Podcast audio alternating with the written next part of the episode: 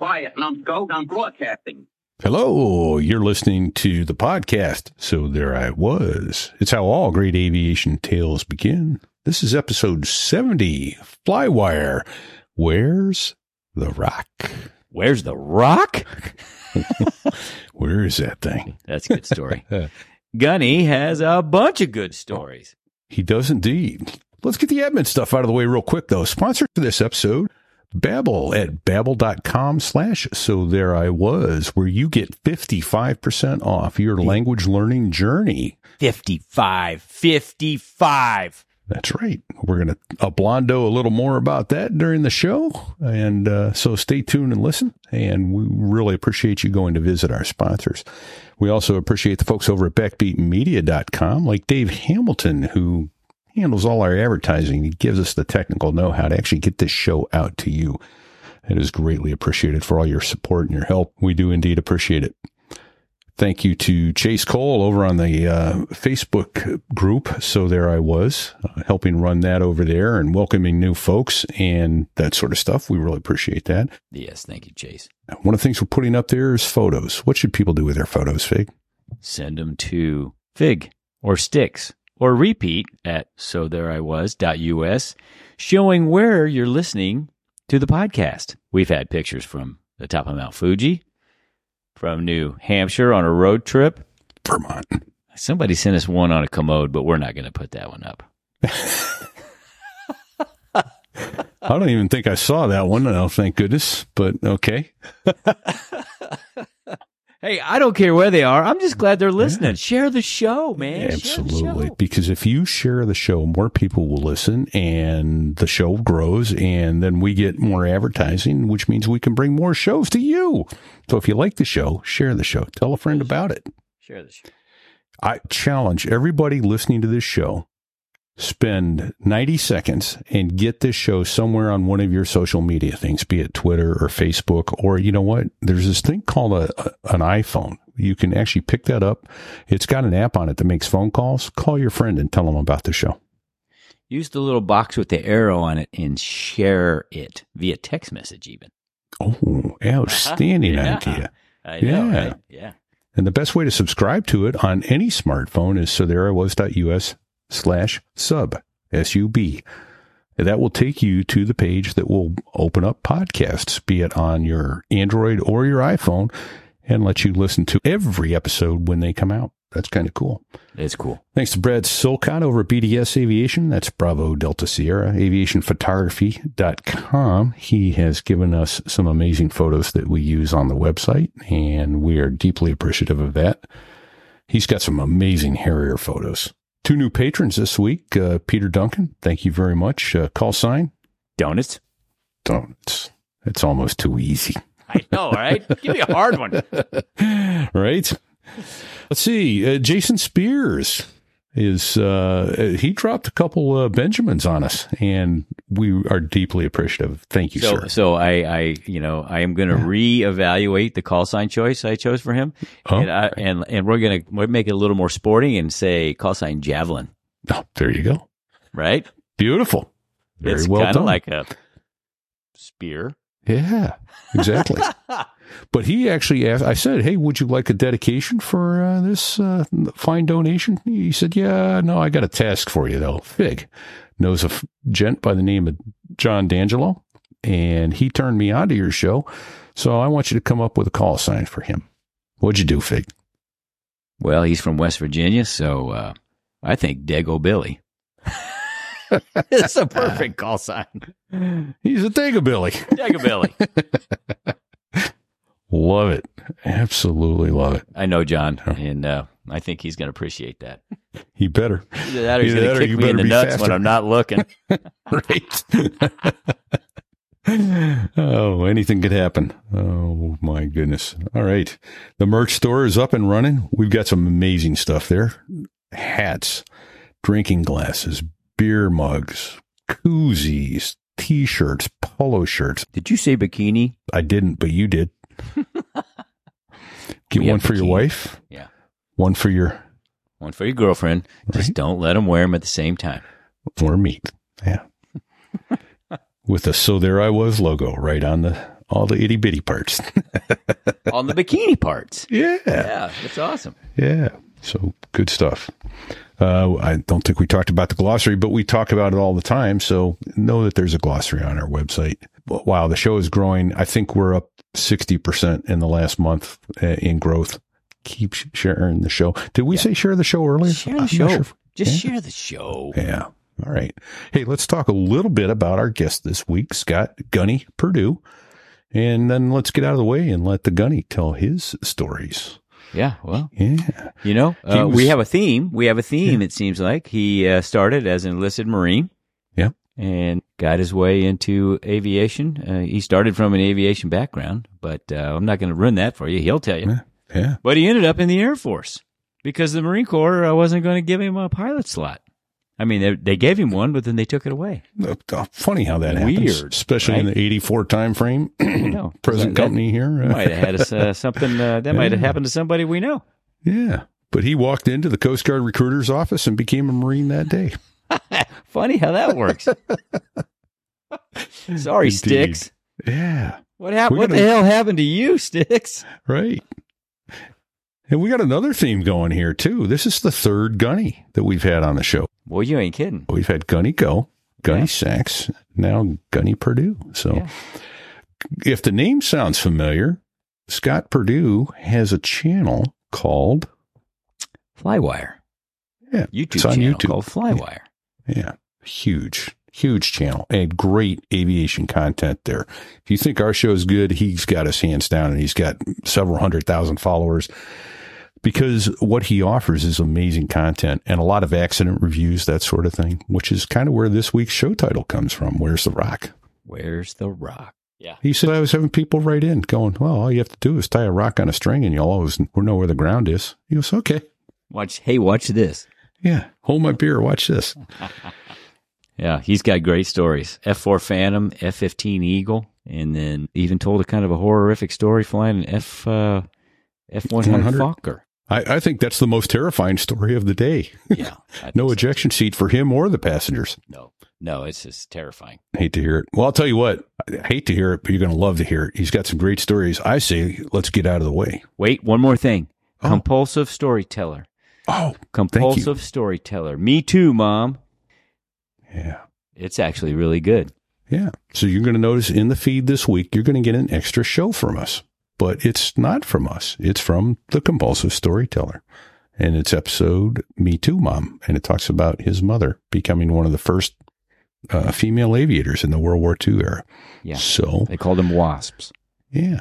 He's going to Re- put his show or our show with uh, Tammie Jo on his feed so his listeners can hear us. And we're putting his show on our feed so you get to hear him. And I think you're really going to enjoy it. I listened to the episode and it was a lot of fun. Yeah. He's I good at what so he too. does. All right, then. Let's do it. No, Well- don't wait around no more. Quit Don't. lollygagging. Don't This sit on the ejection seat handle, damn about it. crossing the pond Here comes Gunny. at night in the world's smallest cockpit on the tanker through the weather. Oh, and to the uh, tanker crew who uh, did that, thanks a lot. We really appreciated that. You're just kidding. I'm just kidding. No, I'm not. No, I'm not.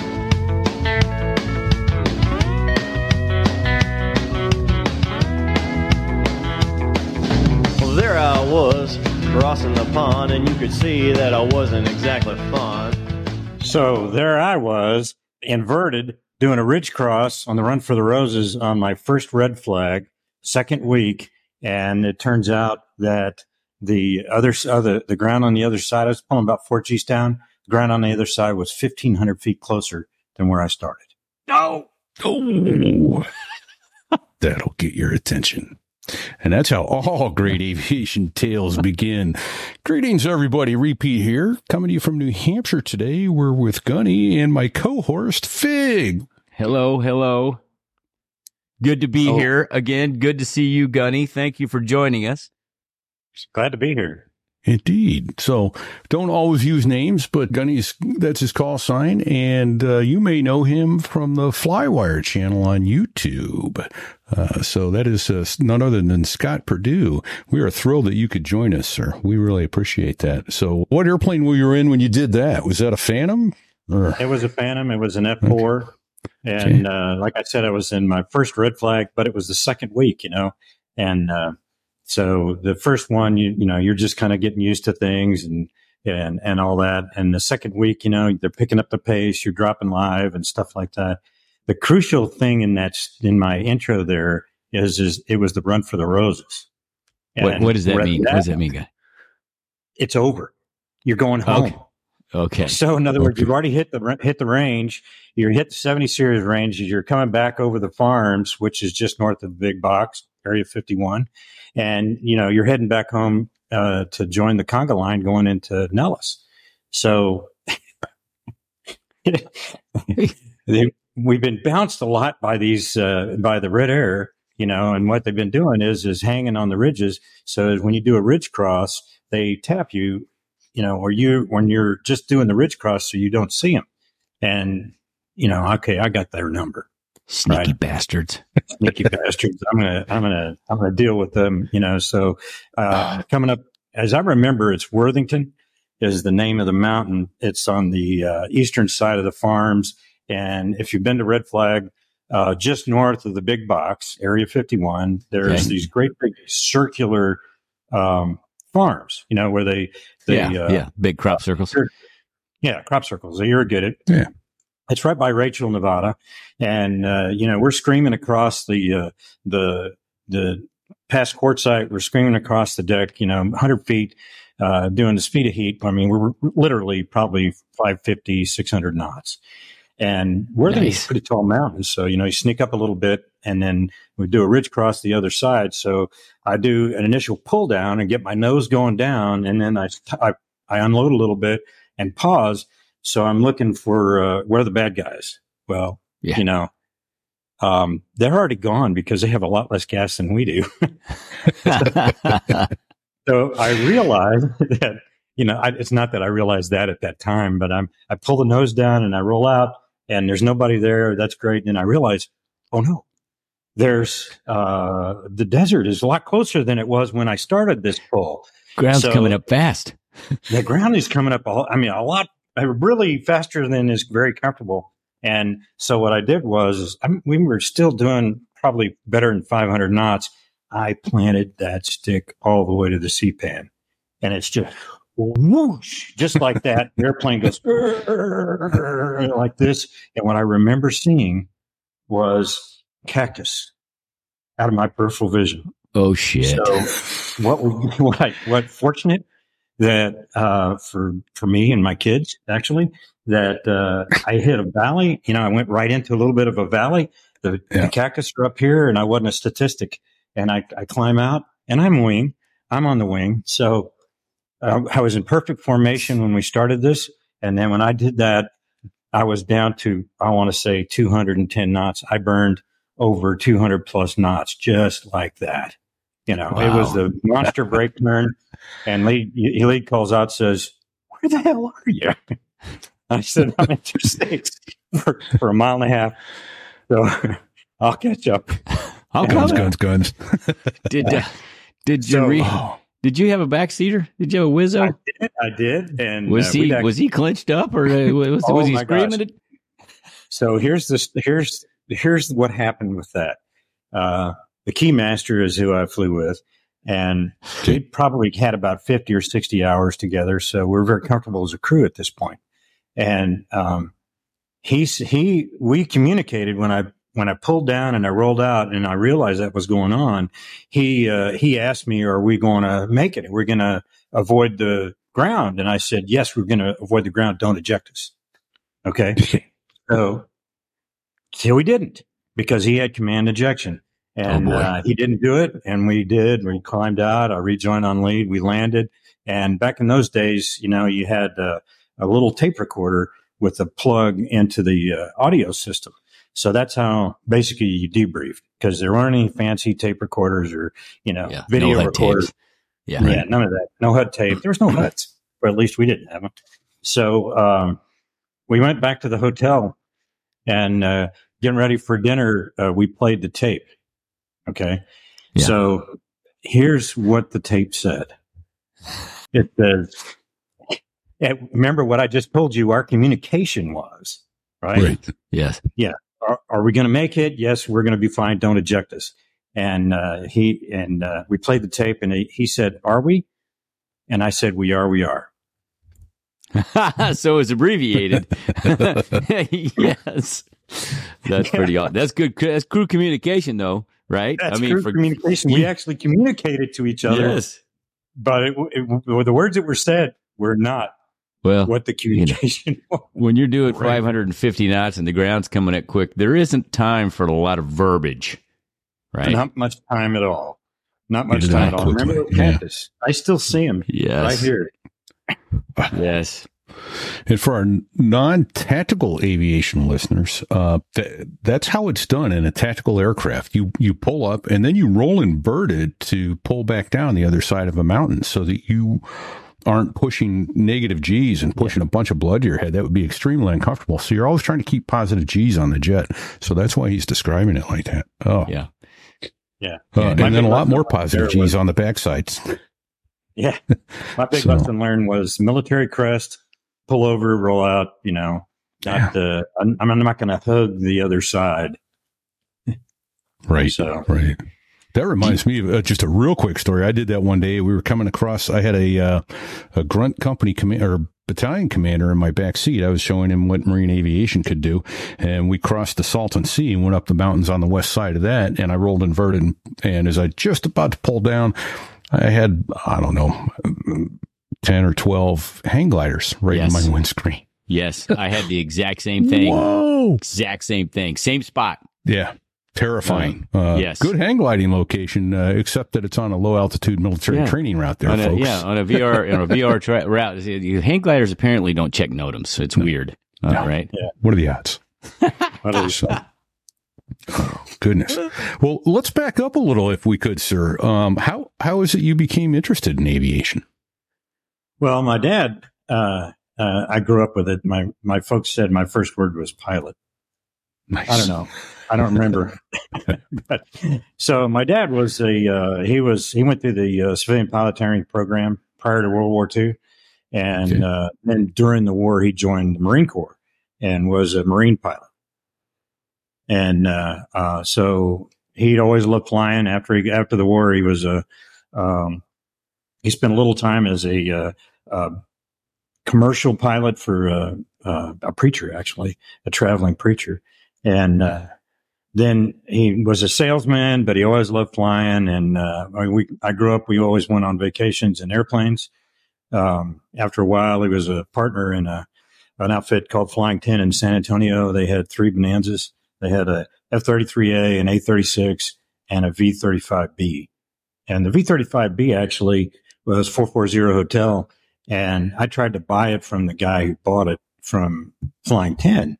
And if you've seen a lot of my videos, the Spatial D uh, video I did Mhm. uh, about 440 Hotel, that was a spectacularly bad uh, spatial disorientation accident, fatal accident.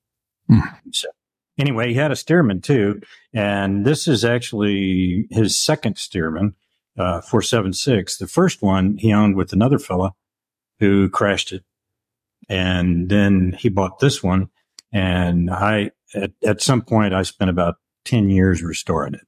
So I love flying. I love flying. It's one of the things that he and I shared um, closely. You know, we would actually trade off and takeoffs and and the uh, and the Stearman. That was a fun thing. He was always better at three point landings than I was, and I was better at wheel landings. So, What, what did your dad fly in the uh, Marine Corps? well, he uh, so that's an interesting story there. Uh, I, I probably have some of his genes in that uh, he he had done the CPT program, right? So he'd already been he had his pilot license, and the whole reason for the civilian pilot training program was to generate pilots that we could just jump right in and uh, uh, serve. Um, so when just after the war started, he went to uh, the Air Force and uh, did a did a flight physical, and he he he was a cocky guy, and uh, they did the colorblind test, and he could see the numbers, but he was he thought this was bogus, and he just he just effed with the uh, the guy doing the test. Yeah. And it was not a good plan because the guy doing the test had, had probably 100, 150 other guys. He didn't have a lot of time or a lot of patience. And uh, he says, You failed. Wow. And so, so at that point, he's like, Okay, he's not going to be a pilot. He, he, he, uh, uh, he was set back on his heels. yeah. Yeah. And he joined uh, the Civilian Construction Corps and went to built the, the airfield at Trinidad, the island on Trinidad. And on the way back, um, he's he's on the fantail of this uh, this uh, fr- freighter, I guess it was, and uh, U-boat took a shot at him.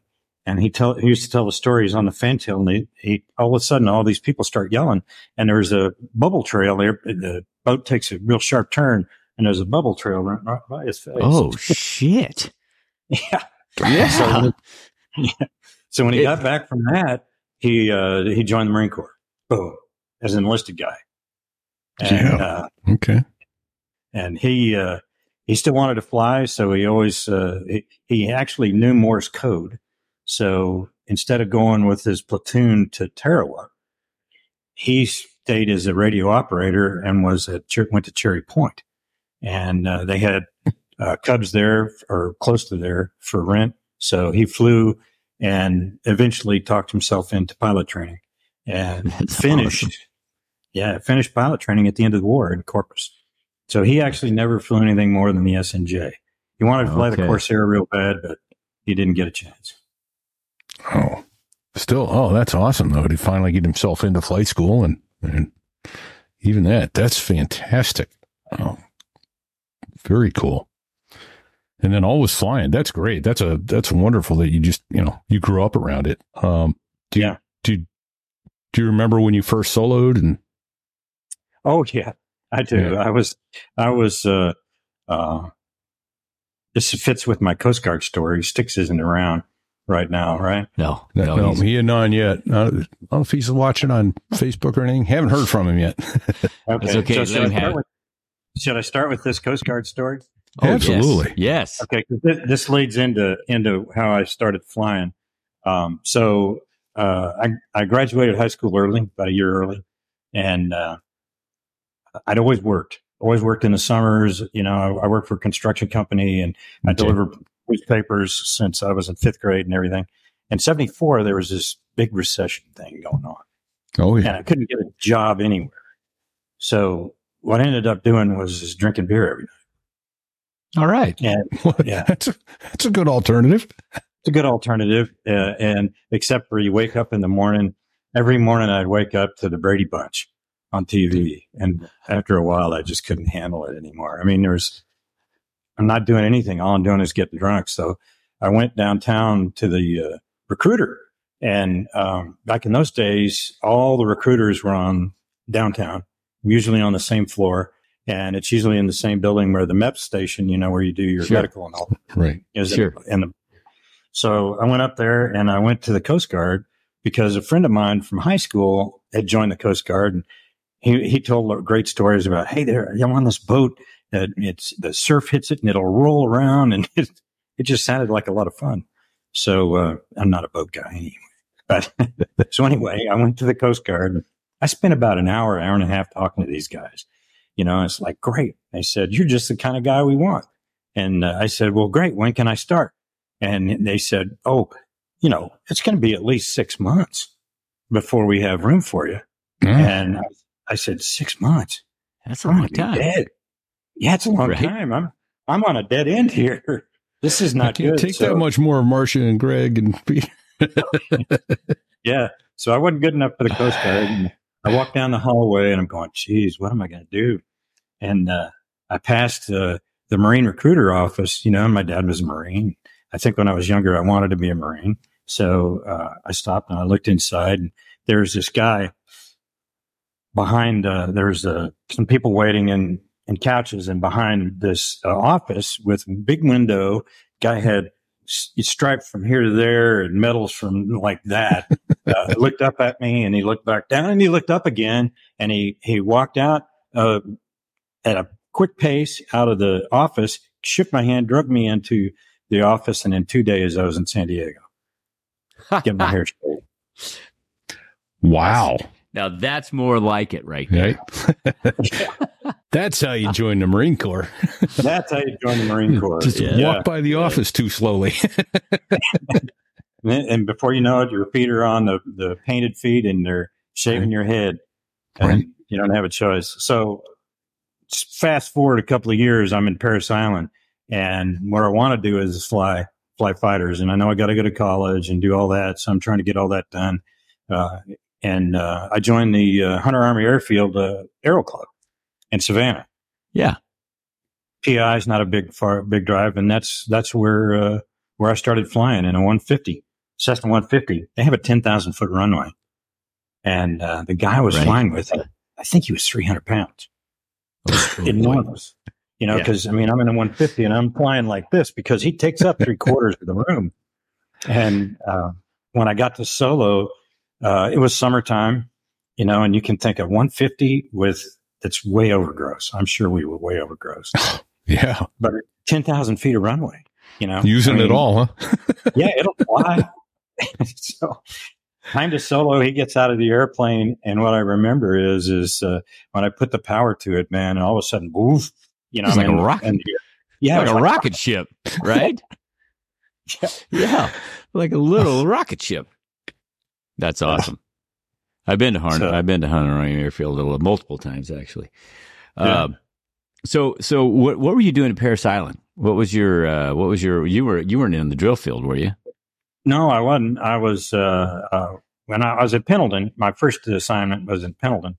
Uh, Okay. This is back in the Carter days, and uh, there's not a lot going on. And I was a grunt originally, and nothing was going on. I mean, we weren't even training, and they stuck me on the uh, prisoner run between uh, Pendleton and San Diego. So I'm the guy in the cattle car with the you know, the wooden baton trying to keep these guys in order between, you know, the drunks and all that stuff Oh uh, my going gosh! between places. And it, Yeah. I'm like, this is, this is not working out for me. Oh, so, is that what uh, you signed up for? Yes. I want to have something going on. Yeah. So I made friends with the kid, the company clerk. And, uh, so I talked him into looking and see what, uh, what I could uh, qualify for based on my test scores. And, uh, it was computers. So he wangled an assignment for me to go to Iwakuni, Japan hey, as a, as a computer guy. And, uh, so I went to Six Fast in, uh, in Iwakuni in 75. So from outstanding. Iwakuni, I went to PI. Okay. And they were talking about, yeah, you're going to go and be, because I was a NCO at that point, and uh, you're going to be a DI. But my MOS was critical when I got to PI, so that's what I did. Didn't didn't learn how to shout at a wall. Well, that's okay. It gave you extra, probably gave you extra time for the flying part. It, it did. I, I, Right, I'm sure yeah. I would not have the time if I was DI. No, no, those guys are, th- that's very busy. Okay. Yeah. Well, you, uh, uh, we chatted the other day. You told me an interesting story about your time at Iwakuni, though, uh, out, uh, Oh, yeah. out PTing along the seawall. Fig, remember running around the seawall out there Yes. doing your, uh, Yes, sir, Yeah. I do. yeah. Well, he, Yeah. he was out for a jog on the seawall one day himself and, uh, things got colorful. Yeah. I'll tell you. I'll tell you that story, but I want to tell you another one about the seawall. Okay. So um, when I was stationed in Iwakuni, I got uh, you know all the, a whole bunch of licenses to drive. You know, because Sure. you had to get a, a ticket to drive every different kind of vehicle. So Right. I, er, we had we had a Typhoon. I had the uh, Jeep. I had the uh, company Jeep under my control during this Typhoon. So what we did was is uh, it was one of those M151 Jeeps, which has uh, got the swing axles and the rear. So you, if you got it in a real tight circle, it would hump over, you know, not flip over, but hump over and you, you can do a real tight spin. So what we did was, is, uh, I think three or four of us got in the Jeep in the, in the middle of the typhoon, you know, board and we drive, but there's a road, you know, the seawall's up here and then it goes down and there's a little bit of a, uh, a ditch, I guess it is, the road, and then the uh, runway. So we're driving along the runway, and the the waves are crashing over us, you know, throwing throwing water over us and stuff like that. We didn't think anything of it. It's just a typhoon. What is that? Yeah, just typhoon. No big deal. Yeah. So go back to back to the story. Uh, uh, I'm running the seawall, and I want I want to do is I want to fly fighters. So um, I spent a lot of time looking at uh, watching uh, Harriers, and uh, uh, they had F4s there. Um, let's see, they had A6s and A4s as well. Uh, so the I was at Bar- Barracks 1672 on the other side of the base for a long time, and uh, right off the right outside the barracks was the hard pan where the Harriers would do their hover practice. Yeah. Yeah. So I spent a lot of time watching the. Uh, probably lost some of my hearing at that point. You know, watching the Harriers do their thing. So I'm running this seawall one day, you know, and I'm watching ops, and uh, I see this Harrier come in, and uh, he comes in over the water, and he starts slowing down, and he's he starts, I guess he's running the nozzles out, and he starts slowing down like this, and he's going to do a vertical landing. It appears to me, and I'm watching him and running along, and uh, he doesn't quit pitching up, and I was, oh my gosh, this is weird. So I stop and I'm watching him, and I see him continue to pitch up, and then he he runs past the nozzles, and the airplane falls, boom, Oh, boy. to the to the runway, and then there's something breaks. I don't know if the tail broke or whatever, but it falls over kind of on its side, and I'm just going, oh my gosh, I've never seen anything like this. So I'm just standing. I'm I probably about two thousand feet from it, maybe a little less, because you know, and you can't get to it anyway because of that uh, that ditch and everything uh, Right. on from the seawall. So I'm a spectator and I'm watching it. And I see the crash truck, which uh, so the Marines and the Navy, you guys know this. You always have a crash truck in midfield for on the duty. So Ready to go. problem- Yeah, they're they're there in a second. So I'm watching him come up, thinking, "Wow, this is just amazing." And then the pilot starts climbing out of the Harrier. So I guess he shut it off and he's climbing out, and the uh, crash truck's coming on and it's going fast. And I, I start looking at the crash truck because he's not slowing down. And he's getting closer and closer to the Harrier. And I guess, you know, I, I couldn't quite see his driver's eyes, but I'm sure he went, ah!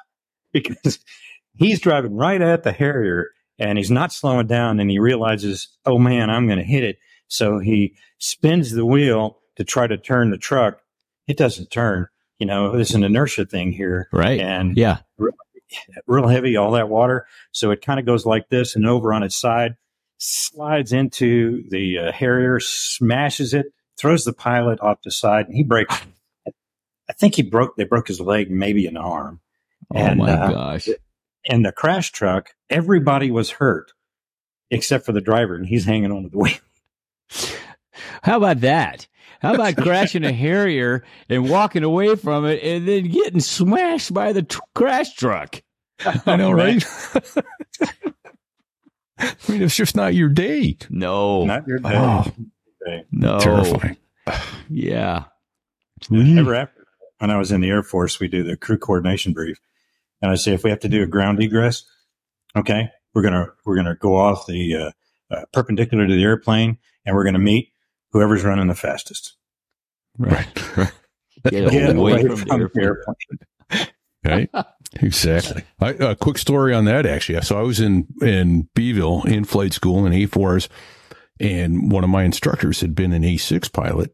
Doing the transition to the Harrier, he uh, wound up, they wound up ejecting. The, the airplane had a, a poorly installed, uh, I think it was the, the bell housing for the, where the stick was. Anyway, the, the airplane started to roll to the right and it wouldn't stop no matter what they did. So they both eject, and uh, unfortunately, the uh, the instructor didn't make it. And this guy, he jumped out of the airplane. I'm not using his name because I'm really not at liberty to tell his his story and his name, so to speak. But he tells me, he says, "Jump out. I get a half a swing in the chute, and I, I'm laying there in the grass, going, holy crap! I just survived the Harrier crash." Okay, oh, I better see if my instructor's okay. So he goes to get up, and almost breaks his neck because his oxygen mask is still attached to his seat. So it's trying to rip his head around oh, as he goes to stand up. He goes, oh, crap. So he reaches down and he disconnects the oxygen hose, except that creates a nice seal. Now he's got this oxygen mask stuck to her face and he can't breathe in. He's trying to stick his finger down inside. He can't get the bayonet fitting off. He's got the oxygen mask tight on his face. He's trying to get his fingers in there just so he can breathe.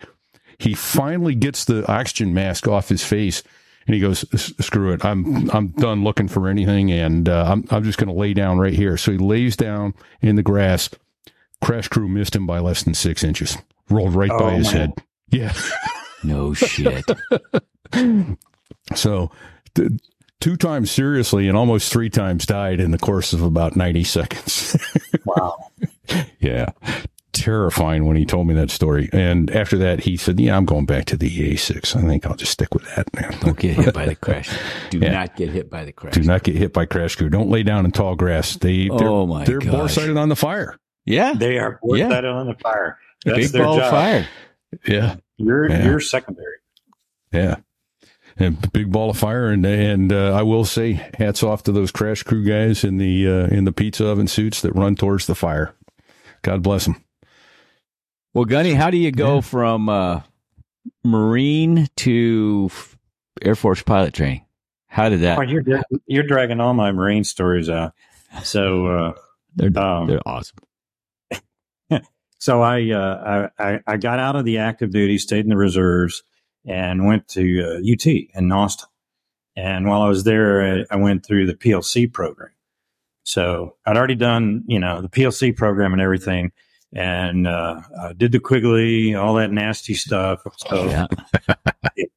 the only thing I have left really is to do the basic school when I when I graduate, and I had a pilot slot, and then um, the uh, uh, this What, is what year is this?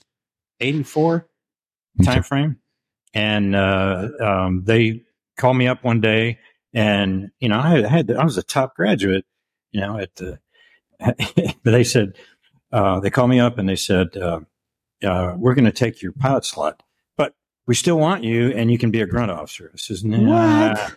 yeah, I'm not going to do that. Yeah, if you had another guess,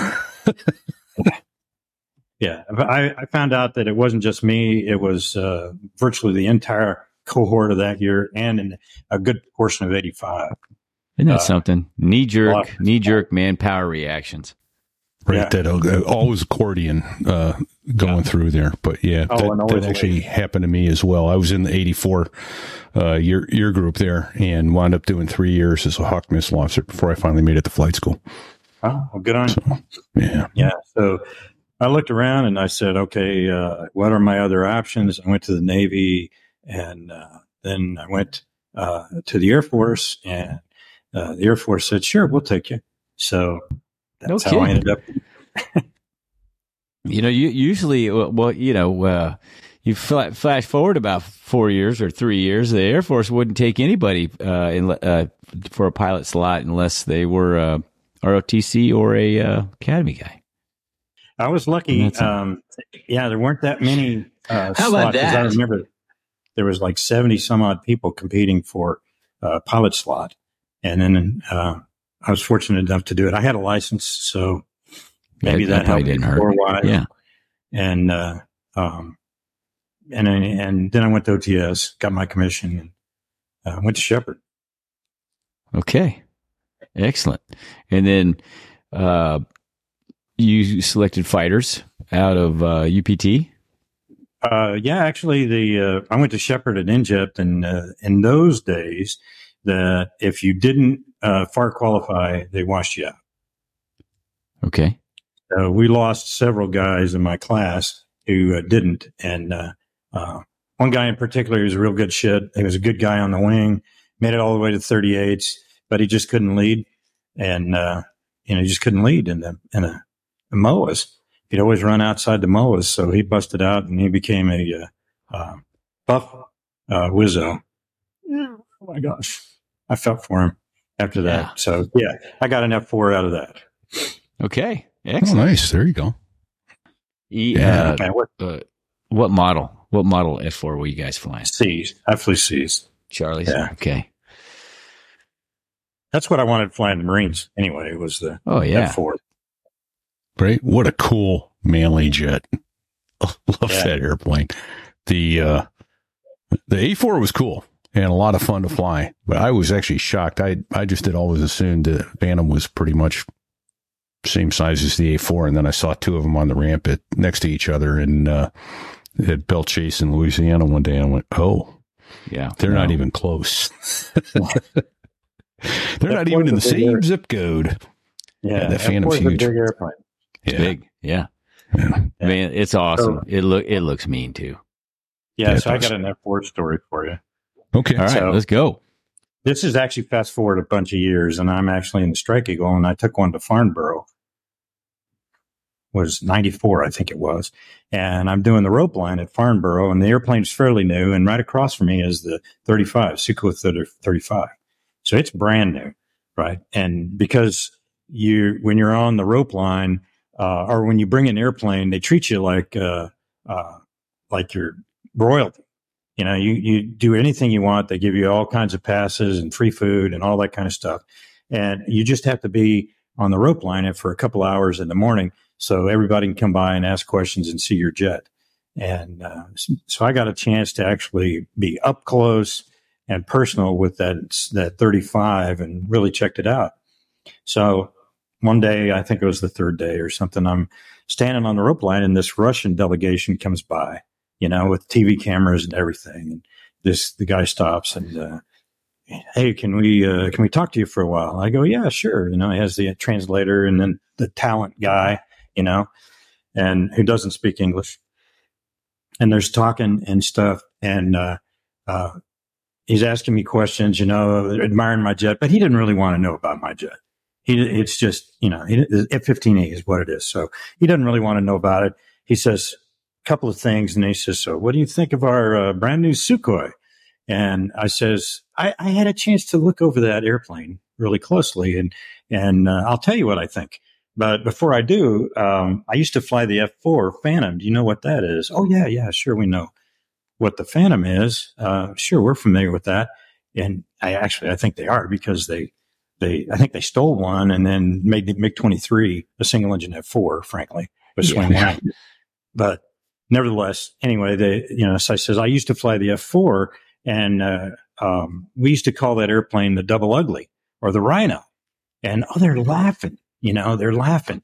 The, here's this American guy. He's making fun of his own airplane. You know, what a, what an idiot he is. and, and so then uh, after they finished laughing about that, I says, and we used to have a saying about the, uh, about the F4 is that if you put enough thrust on a bridge, it will fly. And oh boy, they're laughing about that. They're rolling about that. And when the laughter starts to die off a little bit, I said, and that's what I think about your Sukhoi. Oh, that that probably went over like a fart in church. it was it was actually great because the guy, the talent guy, still laughed. You know, he still doesn't laughing. know. The translator doesn't hadn't know. caught up yet. exactly. The translator is talking about him when he finally gets to it. He just bug eyed. He's just furious. Everything turns red. Boom. They're done filming. Off they go. I don't think I appeared on Russian TV. Yeah, Dave, you probably got you probably didn't make the editing floor. Yeah, you you, you made the editor's cut. Oh, that's that's a good story. Oh, that's fantastic. Farnborough and the Strike Eagle. Were you were you stationed in Europe? Yeah, we In were Strike like Eagle? the- Okay. Yeah, it was. the. uh, I was there when uh, we I, they had five airplanes. I was doing an ALO tour, my uh, Alpha tour, and uh, uh, in Germany. And after that, uh, I did a follow on uh, overseas. So I, I went to Lakenheath to fly the Strike Eagle. And they had five airplanes when I got there. We had two squadrons sharing five airplanes. Oh, Wow. because they were uh, new or because uh, no? Brand new. We were getting airplanes right from the factory. Okay. So within Well, six nice. months, we had had 40, I think we had 52, 54 of them. So okay. it, had, Nice. it, it went pretty quick. Crank them out. Like flying Yeah. a new uh, like flying a new car though. Yeah, no kidding. Right. All the all the paint and everything on the knob. Every switch was clean and All smelled like shiny and yeah. pretty and No footprints on the ejection seat. Doesn't smell like vomit. right? Vomit, sweat, and jet fuel. yeah, Sweat And yeah, mildew. that's right. that's right. Oh man, yeah, not for, not the faint of heart uh, to step into a tactical aircraft if uh, if you've got a sensitive nose. No, so hey, so Gunny, other than the uh, the F four story that you you talked about with the ridgeline crossing there at Red Flag, do you got any other cool F four stories? Because F fours are cool. F four is a cool airplane, and you know people always say that uh, uh, you, you you always love your first fighter, no matter what you fly. Uh, later on, you always love your first fighter the best, um, and I'll say that's actually not my not the way I feel about it. So All right, the that's all F good. four, the F four was. Uh, um, I mean, I love flying it. It was all manual kind of airplane and uh, uh, stuff like that, but uh, you could not see the wingtips from the front seat. Oh. that bad of visibility. Visibility was terrible. If you're doing air to air, you got the backseater to tell you what's going on or a little mirror, you know, and That's it's really horrible. tough to do BFM Yeah. with a mirror. And uh, so visibility was bad. And I remember landing one time in the summers, July, middle of July, middle of the day at Nellis from a red flag sortie. And uh, I roll out, turn off the runway, pop the canopy and go, oh gosh, that feels so cool. Yeah, at Nellis in, In- the in summertime. Las Vegas There's in the something summer. wrong with that. There's Feel something that oven wrong with breeze. Yeah. yeah. yeah. And uh, there are certain failures, hydraulic failures in that airplane where uh, you could, uh, uh, well, you're going to jump out. You know, it's not going to work. Yeah. And and the F fifteen, they fixed everything that was wrong with the F four. I mean, I could turn around and I could look past the other tail. Yeah. I mean, you, you Right. could see everything. And Yep. they fixed all the hydraulic systems and uh, and you the way you sat in F four, the canopy rails right about your shoulders, so you feel like you're in a hole. You know? and uh, uh, in the F fifteen, it's at your hips, so you're you know you're way above things. The visibility is incredible. And in the F fifteen, the air conditioner works not just for the avionics, but for me too. Wow, what a concept! Yeah. That- We never had that in the Harrier, did we? Fake the air conditioner was canopy open, canopy closed. yeah. That's a, that's a fact. So uh, until you got up to about seventy percent power, was that thing giving any cool air? So Yeah. I don't know how those guys in Yuma did it. I don't know. Really? That was tough, Oh. but it was fast. I mean, we that run for the roses thing. You could gen- generally tickle the Mach coming out if you wanted to. If you had Nice. to get. So my experience with a Phantom was actually at, at, out there was a Green Flag, and I thought they dropped ordnance on us. They came over as supersonic, and they Yeah. were so low, and the sonic boom hit us. I thought they dropped ordnance near the, the near the Hawk missile van. Like, oh my god! I probably, I think I hit my head on the ceiling of the control van uh, when it went off. I jumped so so fast and so high. It's like holy smokes! Yeah, it was fun. You can go Man. supersonic. Yeah, except over the farms, they didn't like you to do that there because the civilians live there. But Did you No, I enjoyed use? I'm sorry, Sorry. Gunny. Did did you use the uh, auto? Did the did the Eagle Strike Eagle have an auto terrain following capability? Uh, yeah, uh, it it did, and uh, I'd used it enough to know how to work it, but I flew ninety nine percent of the time manual. Okay, I just I just didn't. I mean, what am I going to do sitting there? You know, right. two hundred feet over the ground at night, Mm. and screaming across the ground. I think I'd rather. I want to be in control. Right. I'm a control freak. Would it uh, would it push over or would it roll inverted and No, it Hmm. would bunt. Yeah, when it's climbing, it would it would climb and then bunt, and it was it it it would do turns, but they're all I don't remember offhand, but uh, probably not much over twenty degrees of bank. So it was uh, uh, it was it was a pretty good ride in auto, but uh, still it's a little disconcerting because you had FLIR too, so you could see the ground oh okay yeah and uh, and green. You know, it was Yeah. shades. of so. Yeah so FLIR is uh, forward looking infrared for uh, Mhm.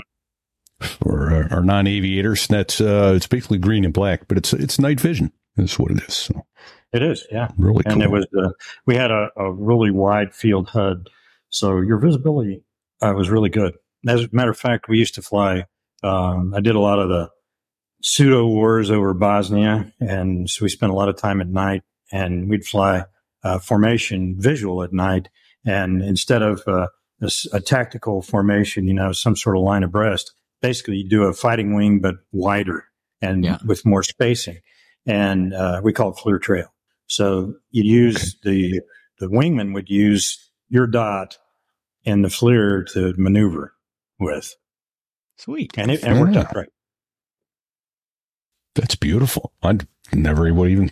Well, I guess we would have thought of that if we were if we'd had FLIR hoods in in our little day attack birds. Right. Did you uh, did you fly the Strike Eagle in Desert Storm? No, uh, I was an ALO during Desert Storm I, after my F4 tour. So your timing Uh, was perfect. Yeah, it was perfect. Yeah. Our our, our Okay. timing was perfect as well. Yeah. We we we watched the whole damn thing on CNN from the ready room of our Harrier squadron. We was, uh, our squadron didn't deploy. Yeah, I uh, uh, that summer before it happened, uh, it was time for me to PCS. I'd been there, uh, you know, five years, I think. So I wanted to be an ALO. My wife was Intel, so we had a joint spouse, not at the same place, but fairly close. And I went to ALO school in August, so I was in ALO school on a break when Saddam Hussein invaded uh, uh, Kuwait. And uh, when I, I got up, I went back to to a phone and I called my squadron commander and I says, "Hey, I'd like to cancel this thing and come back right now. What do you think?" and he goes, "Sorry, man, you're already PCS. I can't bring." You're out. It was a good try, though. It was a good a, try. It was a damn good try. Absolutely. Good college Yeah. try. Yeah. Yeah. Hey, Gunny, if you said it, uh, my apologies. Uh, could you tell our listeners what ALO is? Air liaison officer. He's the uh, he's the guy uh, that calls in the airstrikes. So he coordinates with the army units uh, for uh, air cover and uh, air support uh, for the unit for whatever it is. And a lot of people have a concept that air support is uh, Vietnam, and we're going to keep the uh, you know the Viet Cong from the wire. And it wasn't like that at all. And uh, Right. I was an ALO in in Germany. That's where I went to be an ALO and uh, we did a thing called push CAS. So how that worked was is you would have uh, the whole ATO would be set up to be sending two ships and four ships out, and whoever had the weight of effort, uh, they would be getting most of the airplanes. So they'd just be flooding to an, uh, an initial point, and then those would go to the various uh, control units uh, downrange, you know, who are engaged. Yeah. So that's that's how we did CAS, and that's actually how they did CAS in Gulf War Two. Uh, the funny thing is, is they thought they invented it. yeah, Right. yeah, good try. Uh, you you just threw out another acronym. Let's make sure we got that covered. ATO. Air tasking order. Sorry, I Right. do that. Yep. No, no That's, no, worries. that's okay. And we have a glossary uh, because you you know in our business everything is acronyms. We Yeah. have acronyms don't to describe acronyms. yeah. we need Yeah. to get an acronym for acronyms. Yeah, exactly. So I was, I actually went downrange. Uh, I fought to get a, uh, a, an assignment to go downrange, and I was the Syrian 9th Armored Division. No Oh. kidding. yeah, How about that? didn't speak Arabic or anything, and it was me and uh, my Romad, you know, enlisted uh, driver, radio operator, and uh, Nice. I got a lot of stories about that. Well, we got time for one, I bet, We- or two. Yeah, tell us a story. What what's that like? Yeah. Well, uh, so I, you know, before the war, I was a Syrian uh, guy uh, or the ALO, and uh, we would talk to the Syrian commander um, and the uh, uh, the, it's the three, you know, the guy who was the uh, ops guy, um, every almost every day. But they didn't like us. We didn't live with them, and uh, they they had lagered up uh, by regiment. So they would have a regiment here, a regiment there. They had three regiments, and then a, uh, a reconnaissance unit, and they were all by the with different little lager, uh, not little uh, camps, and they wouldn't let us stay with them. and that's fine because we didn't want to stay with them anyway. And I had a company of uh, special forces guys. I had uh, a couple of I don't know, I think it was what four or six A teams and a B team, which is the support team. And Good. what I would do is is uh, leading up to the war, um, we would just run air. You know, everybody in uh, the theater wanted, that was doing CAS, F 16s, A 10s, they wanted to do it with us because we had the same equipment, the same tactics in the Syrians as the Iraqis. They just have one different star on their flag. Otherwise, it's all the same. Yeah. So I always had, I had air a lot and we did a lot of training. And, uh, as a matter of fact, a, a couple of the generals would come by, you know, and, and the F 16 and, uh, they do, uh, CAS with us. And after it was over, I'd say, Hey, I want a recognition pass, you know, so, uh, um, four star to remain nameless, uh, comes over at 100 feet in full burner and supersonic, you know, right over the, the Syrians, ba ba ba boom, you know, Nice. Perfect. it was fun. Yeah. So, Oh, that's fantastic. well, that, that was a hell of an experience. Yeah, it was uh, it was interesting. Um, one of the uh, so I uh, when I talk to army guys, I usually tell this story because uh, the army guys, you know, they they think they're the only ones out there, and you know, we lived I lived on in the desert. There was uh, and it, and the, before the when the air war started, they took out everybody but one A team, four guys. I had four guys with me, and uh, so that was us. You know, two Air Force guys, and we got a third, uh, Rom- another Romad. So it was seven guys on the desert. Um, and we were, uh, if you remember where uh, KKMC is, the Wadi Al Batin is where a river during the rainy season. You know, it's where on the helmet, backside of the helmet for Kuwait. And it runs up to Al Rukai, which is the city right there on the border, Saudi city on the border with uh, Kuwait. And that was the major, you know, we figured if there was going to be an attack, the Republican Guard was probably 20 or 30 miles beyond Al Rukai. They would come down to Wadi. And it was like an arrow pointing straight at KKMC, which was a big log base. It was a secret, you know, air base that we built for the Saudis. And, uh, we were, we were camp, we were living right there.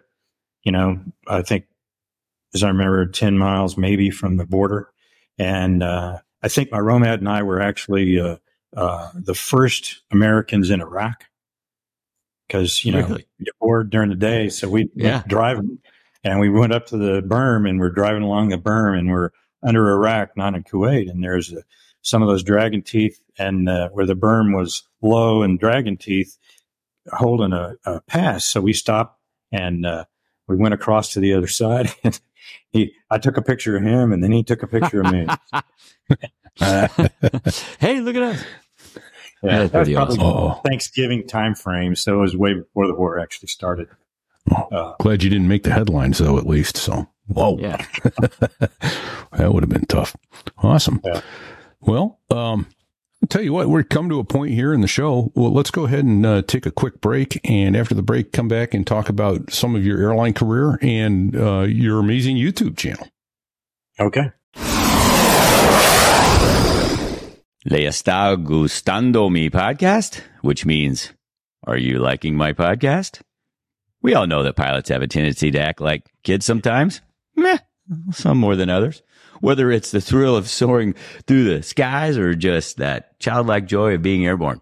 But when it comes to learning a new language, acting like a child isn't an option. Science says our ability to learn new languages peaks when we're children. But since you can't go back to being six years old, we've got the next best thing. Babbel.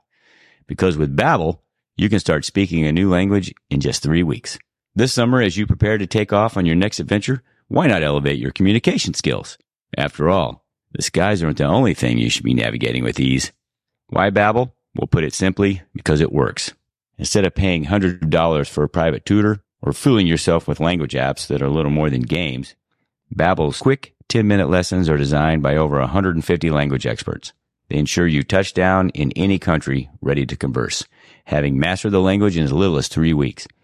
Babbel is designed by real people for real conversations. Imagine being in a Spanish market, confidently asking for directions or ordering your favorite tapas. haggling for the perfect souvenir, all without having to consult any language app. On a personal note, during my travels to Latin America, Babbel's courses helped me experience the culture authentically. I effortlessly interact with locals from ordering paella to finding the best night spots. Thanks to Babbel. With over 10 million subscriptions sold, Babbel is like a trusty co-pilot for your language learning journey, ensuring you're always on course for real conversations. And now, for a special treat for all our aviators and listeners out there, here's a special limited time deal for our listeners to get you started right now.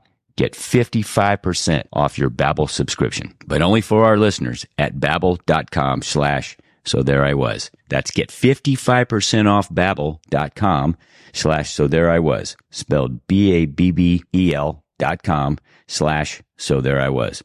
Rules and restrictions may apply. Safe travels and happy learning.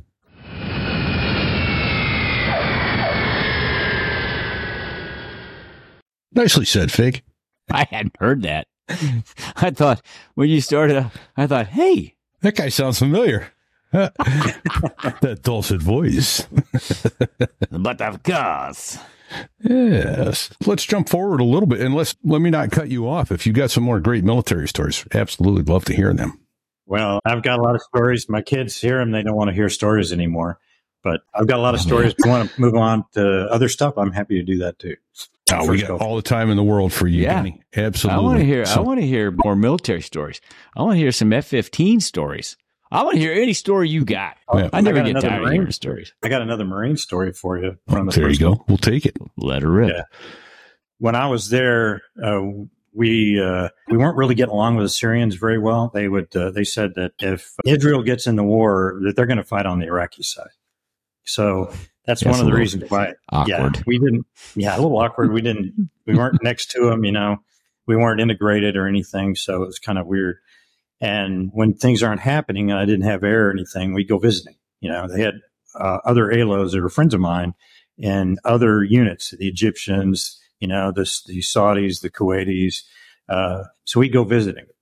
And, uh, and one of those, I was visiting somebody and, uh, uh, Saudi, uh, Blackhawk comes by and, uh, hey, you know, you guys want to go for a ride? We're just going to go up and look at the berm and, uh, come back and uh, land. It'd be, you know, 20 minutes, half hour.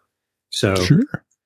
I said, sure, why not? I'd like to see this from the air instead of from my Jeep, um, uh, Hummer. And uh, so we get in the Blackhawk and we're flying around. And I see the berm, and then they they turn and and we're just flying around. And it's thirty minutes, it's forty minutes. I go, what the hell's going on? And they they they land next to a Lavy, a Marine Lavy, and uh, LAV, which is a light armored vehicle. Okay, Yeah. how's that? Yes. There you Thank go. you. Thank you. Yeah. You bet. So they land next to this lavvy and they go over and they talk talk to the guys and they they basically asking, "Hey, where the hell are we?" He really gives you a warm fuzzy, and so the Oh. Marine says, "Yeah, you, you need to go that way." Oh, thank God they didn't land next to an Iraqi. Uh, Oh my gosh. BMP or something. Yeah. Oh my gosh. Where are we? Yeah. Why did I do this? how about how about this one, Gunny? Did you ever uh, ever eject or reach for the handle? Uh, I had close a couple of times, but no, I, I never did. That's What, I uh, was, a, I was an F fifteen story. I was a SARCAP uh, for an ejection once. Uh, as a matter of fact, uh, you guys heard of the MiG twenty three ejection. Uh, I just interviewed the uh, back seater and going to publish that video later this week, um, and talking about that ejection and stuff. Okay. And I tell this story, and I might as well tell this story Yeah. anyway here because it's an F fifteen story, story. So I'm I'm in the FTU at Johnson, uh, the formal training unit where we're teaching new guys how to fly, and uh, I'm in a B course, teaching a B course uh, in surface attack tactics or service tech actually. So we're just going to go and drop bombs at a range, low level navigation. We go to the range and we drop bombs. I have a two ship, and the way we did it is is I would I would fly as the uh, IP. I would fly as lead with the uh, student Wizzo in my back seat, and the other airplane would have the student pilot with an instructor Wizzo. So Okay. Yeah. So we're, we do our low level navigation. We're right on our time to get our range time at uh, Air Force Dare, Dare County Range, Yeah. which is right near Kill Devil Hills, you know, where the first flight would be. Yep. In North Carolina. And, uh, I'm coming up the, to, to the range and the ranger says, Hey, uh, I've got another, uh, uh, flight from your squadron here, uh, right now. You can't come here. I was pissed because, you know, you're burning jet, you know, when you're burning Yeah. jet fuel, you, You probably think- had a, Low a on time on target, right? You're probably trying to hit a time on target, right? Yeah. Yeah, and I'm I'm right on time. I'm right on my range time, and I have, you know, I may not be able to make this mission effective because I'm going to lose my range time with this guy staying on late. And uh, but Air uh, Navy Dare, which is right next door, which isn't as good of a range, uh, they don't score as well, and they have different targets. Uh, so I jump on there just to drop bombs, just so we could do it and uh, I do one pass, maybe two, and then the ranger calls me up and says, "Hey, that flight that was in your range time is leaving now. Do you still want the range?" I said, "Absolutely." So we aborted Navy Dare and we're back to Air Force Dare, and I'm I'm driving down, getting ready to do a loft. Uh, don't know if you guys did that in the Harrier, but uh, Oh, we're yeah. doing about Yep. yeah, we're doing it pretty fast. And what I'm going to do is uh, pull up and then drop the bomb in the arc, and it's going to arc to the target.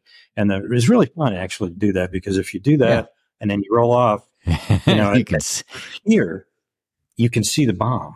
Yeah. you know if you know where to look. And it was Yep. just, it was, I enjoyed it. So I'm in, I'm in the middle of that, and the ranger says, uh, "Hey, that one of those airplanes that just left here ejected, and they're in the water." The airplane went in the water. So I said, knock it off, knock it off, knock it off. Uh, I told my student to go home at altitude, one pass, land, you know, get on the ground now, get out of here. And, Right. uh, apparently his student did the same thing because he wasn't anywhere. I didn't, didn't see him at radar. he just, ah! Who's It your was buddy? it was the flight lead that eject, ejected. And uh, uh, I'll tell you what happened in a sec. But so I'm the on scene commander here, and uh, I found it's easy to find where the jet was uh, in the intercoastal waterway because it's still bubbling. You know, the crap is floating around and stuff like Right. that. So I knew exactly where the jet was.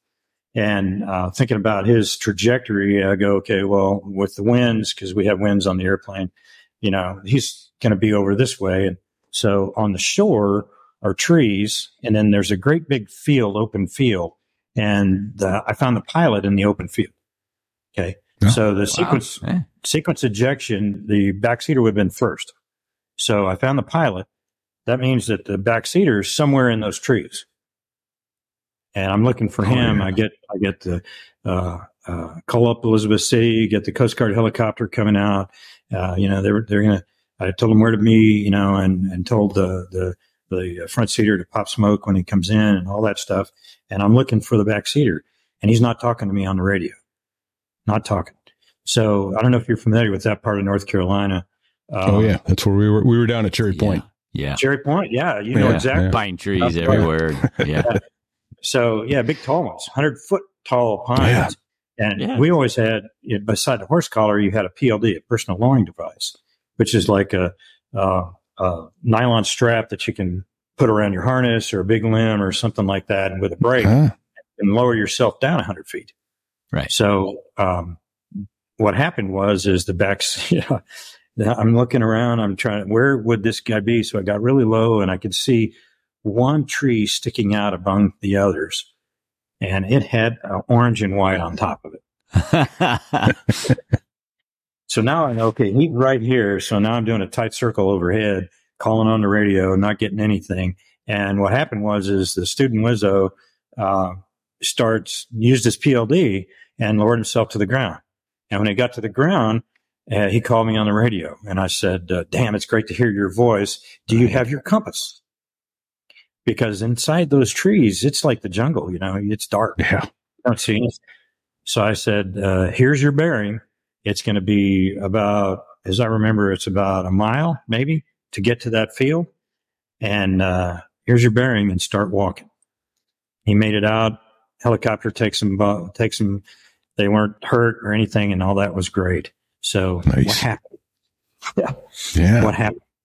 So what happened was is it was a fire, engine fire, and the pilot that had uh, that that was flying the airplane, he had previously flown a T thirty eight before he came to the Strike Eagle, and in that airplane, like uh, the F four actually, yeah, the left engine firelight is on this side of the cockpit, and the right engine the is on the right. The firelight's on the right side of the cockpit.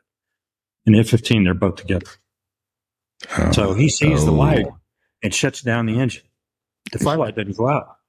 Holy shut rip. down the wrong engine. Oh, Yeah. So he shuts down the one on fire, but he didn't restart the one that he'd shut down, the good engine.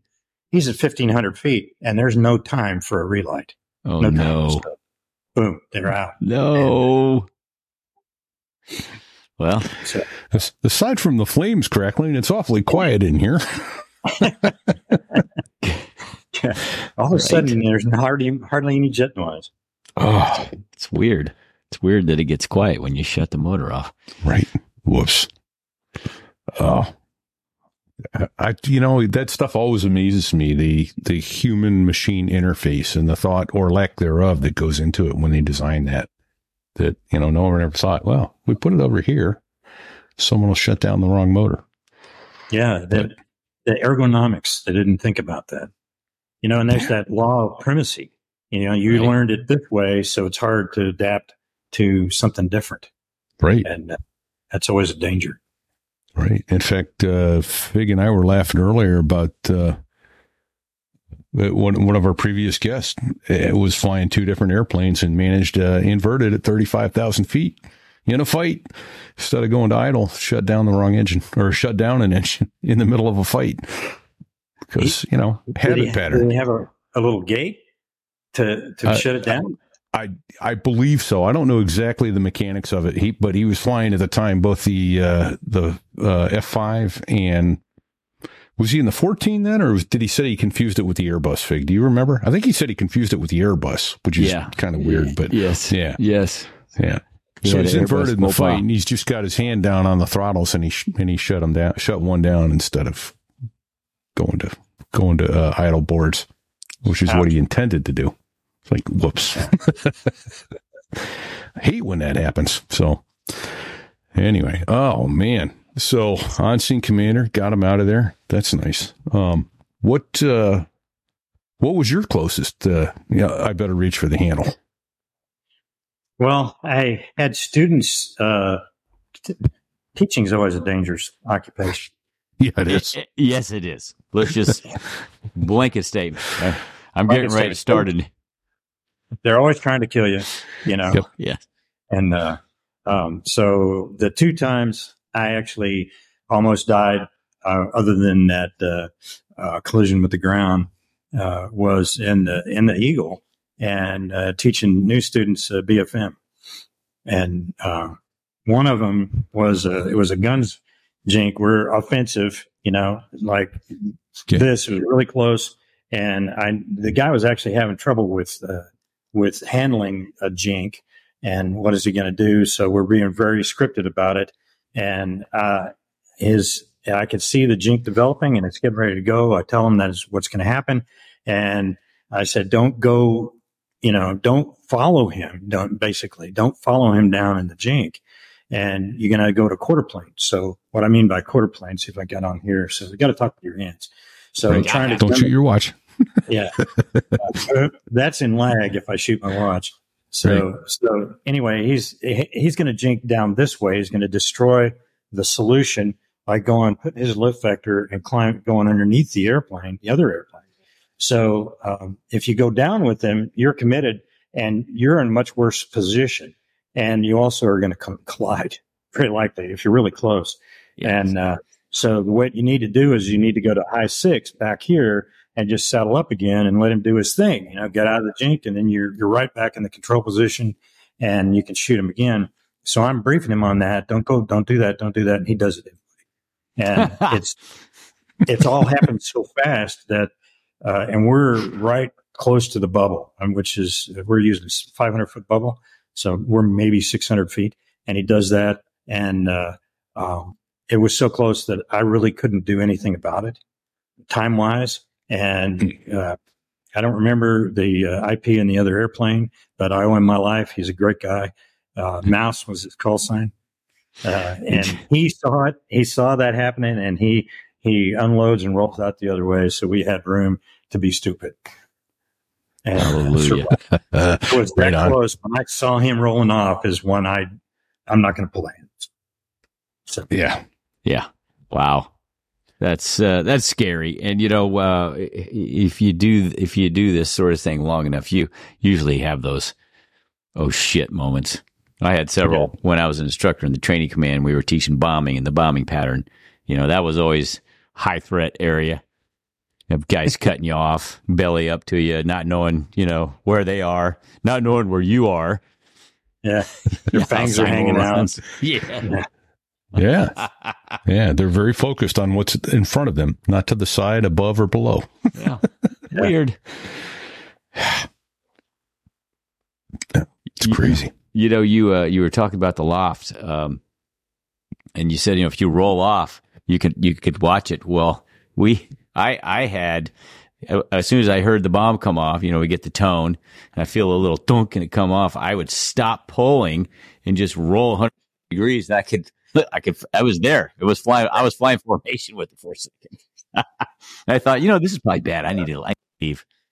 Yeah, you need to get separation. yeah, I mean, yeah, you're probably dropping dumb, but uh, Yeah, it was a blue back. bomb. It was blue, big blue bomb. Yeah. Still. Oh. Jeez. well, we, I remember dropping. Uh, again, this is Air Force Air story. We're dropping LGBs, laser guided bombs, and uh, the the uh, Mark 84s, the 2,000 pounders, so GBU 10s, guided bomb unit 10, and uh, they're real heavy and they don't have much energy in them. Uh, so you can't move them very far. So mostly they're ballistic and you turn on the laser at the last second.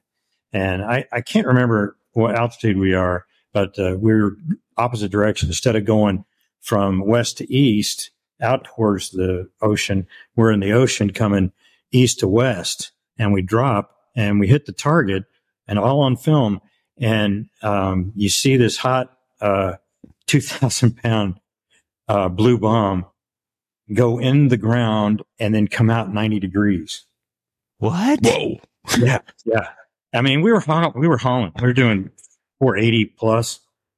So it had a lot of energy, as much energy as I could give it. And it, it went into the ground. You could see the, the white hot, uh, bomb as it hits, hits the ground. And there's a whole bunch of bombs under the ground there that you don't see. Oh shit! Yeah, ricochets. Yeah, it ricochets out 90 degrees and it goes like like my head is the uh, the Rangers building. It goes whoosh. Right by it. How about that? Oh, Holy shit. yeah, yeah. oh, man. Did they comment on it? Did they see it coming or? Yeah, they did. They heard it. They heard it. I and uh, they I think I think they put two and two together. Um, well, our tapes. yeah, it was. Yeah, Incoming whistle. Uh, Well, you get hit. You get hit by that. That's just not your day, all or right. maybe it is your your day. day. It's your Okay. time. Your time stamp. your time is That's right. up. Right. Someone said it isn't the it isn't the rounds that say to who whom it may concern that you need to worry about. It's the one with your name on it. So yeah. So, Gunny, did you did you retire uh, I out of the Air yeah. Force? I did. I well, spent, thank you for uh, your service. indeed, thank you. Oh, thank you. Yeah, I did Retire as uh, uh, eight years in the Marines and then 16 in the Air Force. So 24. Excellent. Well, I'm s- I'm- you- the most important part of that whole thing is that you started in the Marines. You know, so so really, you're, you're a Marine. You know, where wearing uh, you know you're a wolf in sheep's clothing, so to speak. So no, he he was in the Marines for eight years, then he retired and went in the Air Force. So know? I have a I have a story about that too. So uh, Okay. when I was early days when I was in the Air Force, uh, people would find out I was in the Marine Corps, and it's not a common thing. So they go, "Hey, you were in the Marines. What was it like in the Marine Corps?" And I'd say, "Well, the first thing you have to understand." I look them in the eye and I say, "The first thing you have to understand is the Marine Corps is a military organization." And they they they go, wait a minute. I'm in the Air Force. I'm in the military. And I say, you don't understand. I can't tell you. That's right. Can't explain right. it to you. No, that's that's very that's good. That's really good. Outstanding. Absolutely. Well, should we should we talk about So- this awesome podcast? Yeah. Yeah. Yeah. So, So how, how, how, how'd you start? yeah, how'd you get into that? How'd you start My, doing that? my, uh, my video, uh, my, uh, Yeah. my uh, YouTube channel, Flywire. yeah. Yes. So, um, yeah. Have you guys ever heard of a thing called CompuServe? AvSig? Oh, yeah. Yes. Yeah, man. Yeah. AvSig is the oldest uh, continuous use uh, chat forum, I think, in existence. I'd be willing to bet. It still exists. It's not quite what it used to be. But um, I was, you know, back in the dial up modem days, uh, I made a lot of friends on uh, on that, uh, on on AvSig, and still with uh, still friends with a bunch of them. And one of those guys was a fellow named Tom Gresham, and Tom was uh, uh, he was a pilot, but he was a sportsman. His dad was Grits Gresham, and you know he did TV shows and all this other stuff. And uh, uh, you know he was the, the American Sportsman. I think that was Yeah, the like Okay. like you know, Oh, fishing, yeah. hunting, Yeah. Uh, that sort of stuff. Yeah, I thought that. Yeah, Yeah. yeah. That name So sounds he- familiar. Tom grew up that way, and so he's really familiar with that and and uh, the whole media thing. He'd do radio and TV and uh, other stuff like that. And uh, um, as a matter of fact, we used to go to Oshkosh. All the AvSiggers would stay in the North 40, and we had one guy that would uh, uh, reserve, uh, you know, like two or three rows, and we'd have you know 20, uh, 25 airplanes there, you know, and for a couple of years, uh, Tom would do his, ra- he did, a, he does a radio show called Gun Talk and he would do, uh, gun talk under the wing and, Hey, what was your day at Oshkosh today? Oh, kind of nice. thing. Yeah. So he decided he wanted to do a TV show. It's called Wings to Adventure. And he brought me on board to do that. And this was in 04 timeframe. And we did, uh, ended up doing four seasons and I got to do, I, I actually did a lot of the production part of it. I put the, the airplanes together, the interviews, the trips. I'd organize all that. And then I did all the formation work for the, the video shoots. So I got to fly a bunch of different airplanes and it was a, a hoot to do. And they tried to get me on a couple of, uh, on camera things. And it was just Tom and me and we were talking. I was fine.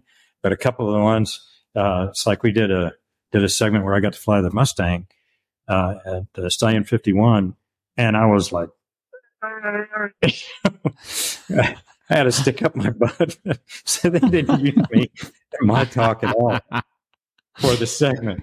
But Yeah. uh, anyway, uh, I had a lot of fun doing it. And then fast forward years, you know, we only did four seasons, but uh, then I had a rotator cuff surgery and I was down for a while. And I was thinking, you know, I really like doing that. I'm going to try this, uh, you know, and Flywire was a, a name that we kicked around trying to do a, a digital magazine because I also flew for, uh, I wrote Okay. stories, flew for uh, photo ships and stuff like that for a bunch of aviation magazines in the Okay. early 2000s.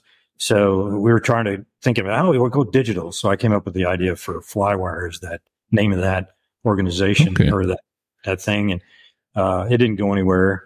So, uh, I was stuck, you know, you, you can't do anything for basically nearly six months. So I, uh, I go, you know, I'm going to try this YouTube thing. So you see my really early videos. I'm not great, but, uh, I'm in a sling. and so Yeah. boredom actually is why I started it. You know, I had so much fun doing it, that stuff at Wings to Adventure. So that's why I started with Flywire. And it, it morphed into, uh, more of a safety, uh, you know, channel Yeah. kind of a thing where I talk about maneuvers and, uh, you know, where, cause I have an aerobatic bonanza and you can go and do some really extreme stuff that it's just like anybody else, else's airplane, but it's aerobatic and I can do archers and spins and things like that. So, and my most popular videos seem to be the uh, action reviews that I do. I'm sorry, uh, you faded out there. The what? The The accident reviews. oh, accident Uh, reviews. Yeah. Well, it's it's People always like you know to me I always like to hear that because I, I you know I learn I learn from Yeah. other people's mistakes. Hopefully, I won't make a mistake like that. If if if it Oh, was yeah. a mistake, right? Yeah. Or Yeah, well, you know, actually, the the the approach I use is Grandpa Pettibone. You remember Grandpa him? Pettibone. There you Yep. go. Yep. Jump Because I and was an jump avid- the fence. Yeah, I what was were those boys reader. are thinking? Yeah. was was that exactly? so that's kind of where I got my approach from is be factual, and I actually did some accident investigations when I was in the Air Force, so I learned how to do it. And uh, uh, when I do one, it's not uh, it's an accident I think that any one of us could do. You know, any, any Yeah. one of the three of us here, we could be in that situation. So when I first started flying, you know, with my dad at Cardi's Airport, Air, Airport, little grass strip outside of San Antonio, outside of Randolph, actually, um, you know, he would be shooting the shit and telling stories. So it was though there I was kind of stories and Yeah. People are talking about things, a hangar talk and, and a lot of learning happens there. And I don't see much of that anymore. So that's kind of infuses what I'm trying to do with Flywire is I want to start the conversation.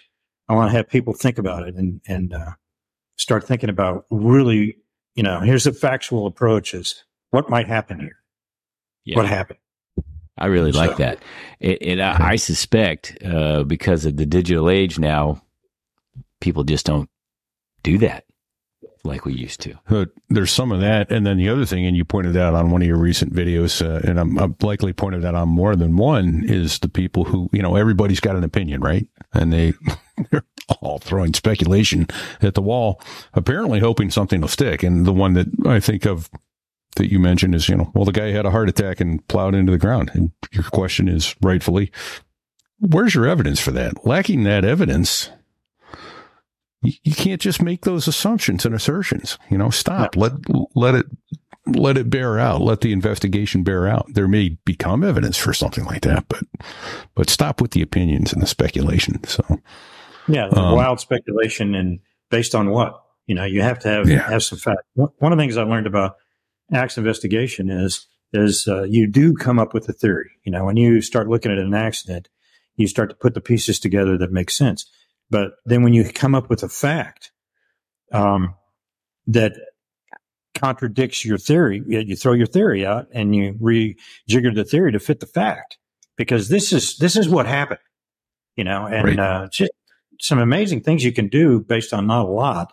Um, you know, we we kind of cut our teeth when I, I went to a short school on that.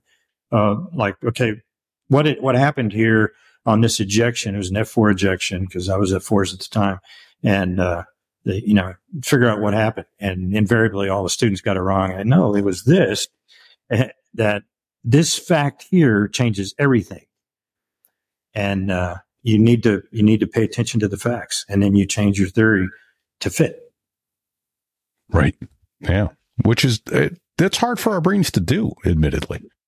You know, because you've you've got it in your mind how this came out, and to to be professional and sit back and let that come to you. Go, okay, that isn't going to work. How's how is it?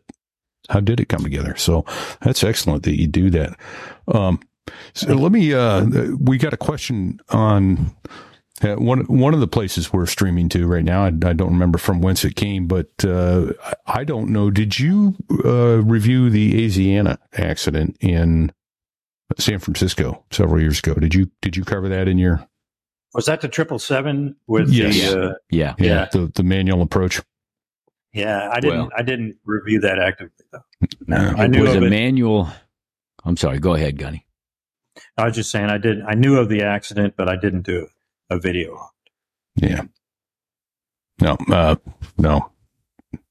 And Well- I, I'm, I'm on the triple seven, but I, I, I remember that it happened and I remember some details about it, but I, I wouldn't begin to try and talk about it because I just, I don't know enough of the details to. They were manually flying it with the auto throttles that. engaged.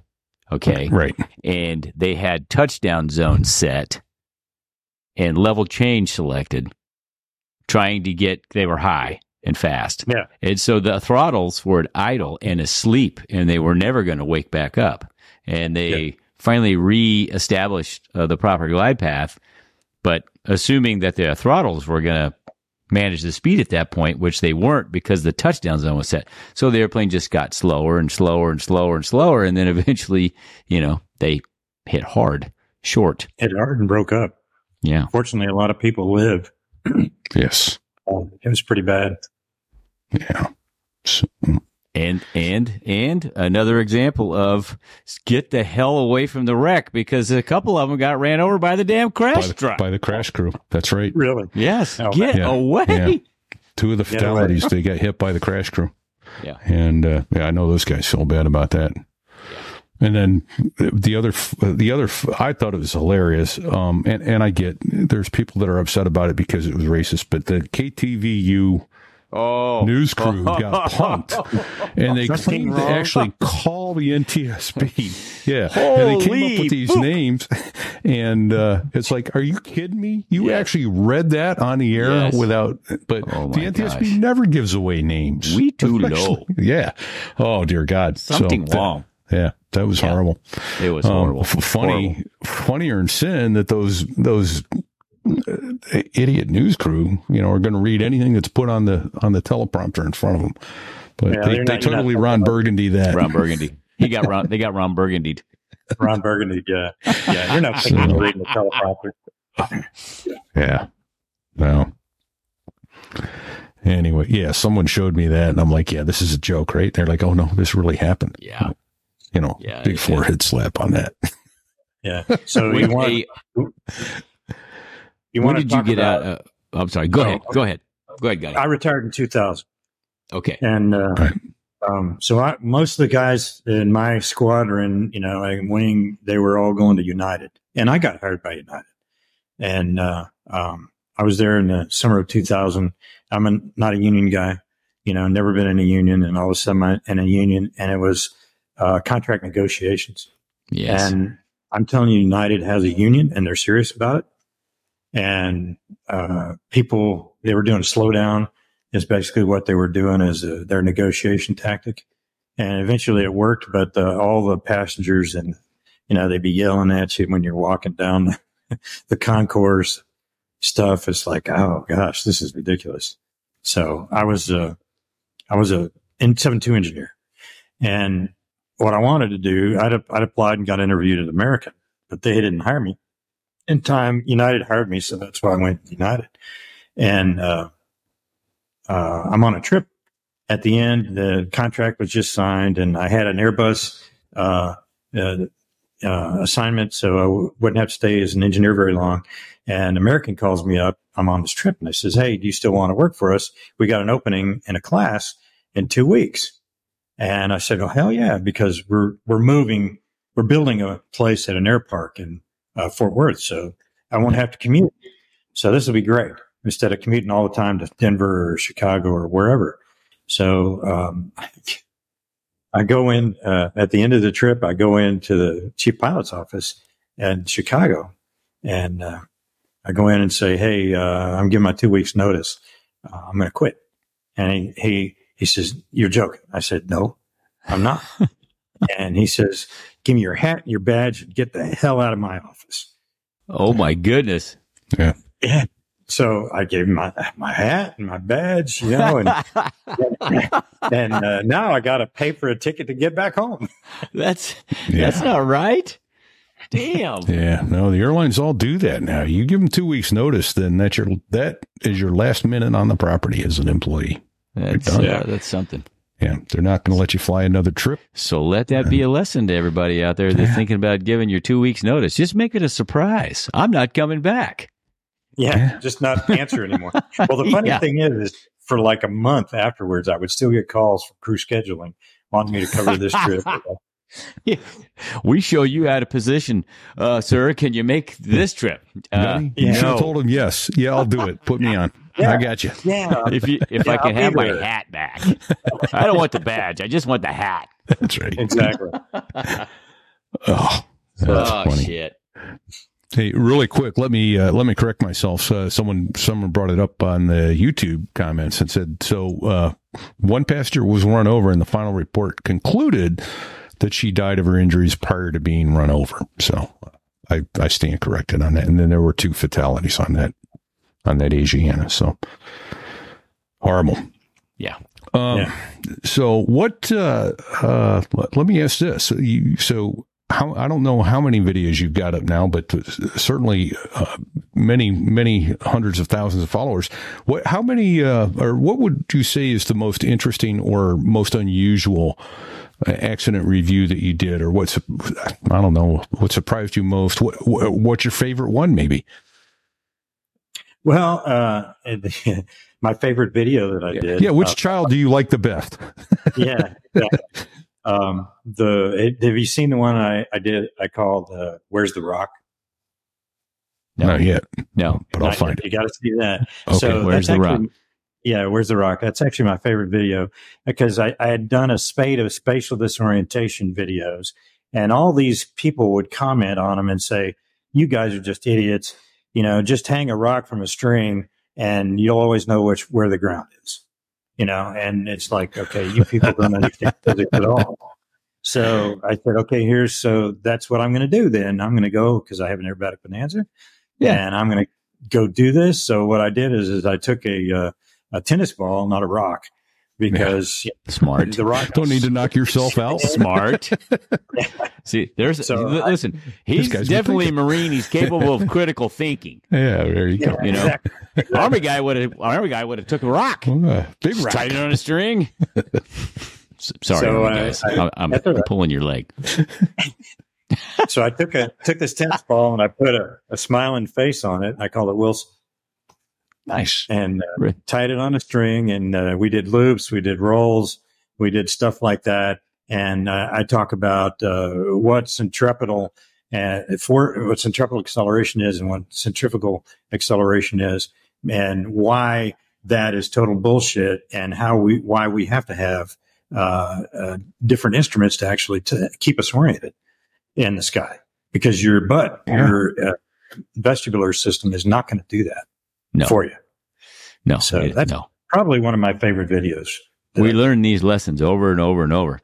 Uh, so I'm going to watch that video because I, I kind of want to see the the whole tennis ball thing hanging. Where's the rock? Yeah. What does it do? Where's the rock? What's it do? Yeah, I know it's I know what it's going to do, but I want to see the video. That'll be awesome. Yeah. I had everybody. I started this as okay. I want you to think about it. I'm going to do this, this, and this. Tell me what the you know. Think about what the rock is going to do, and then you're going to see what it actually does, and see see if you get it right. So You- that was And you always know where the ground is, except you, when you don't. except when you don't. Yeah. Oh, amazing. Sticks the, uh, uh, Sticks is saying um, he likes the discussion, uh, Gunny's discussion on a V-tail bonanza in high DA. to the altitude. Yeah. Yeah. Oh, the Telluride accident. That So- was- I yeah. think that was it. Yeah. Yeah. Uh, you want to talk about that real quick because that's that's that's fairly recent, the last few years. Yeah, it was a couple of years ago. Yeah. So, real popular guy who was a uh, uh, Embry Riddle graduate. He's flying for United, and Yep. uh, he and his wife are both. Uh, uh, I'm not sure if she was a pilot. She might have been a flight attendant, but they're very enthusiastic, very dedicated to. yeah. Uh, Plus, a very uh, photogenic couple. Uh, very Yes. both very attractive. Uh, pillars of the community, so to speak. Yeah. And uh, so they go to Telluride, they get married, and uh, then uh, they're leaving, I think the next day, maybe. And uh, the first flight, because the ADSB shows them take off, and then they go to the north and they circle around and go a bunch of whole, whole different bunches of ridges. And then they come back through Bridal Veil Falls and then land again at Telluride. And uh, that's actually a very important um, sortie. Uh, so usually when I do an accident investigation, I want to bracket and see what's see what's happened recently. You know what what's Yeah. the what's the path? And there was about an hour plus break between the flights. So um, then he took off and he goes straight to Bridal Veil Falls. And what he's looking at, and I talk about it, is he, there's a basin just on the other side of the falls, and that's where the crash occurred.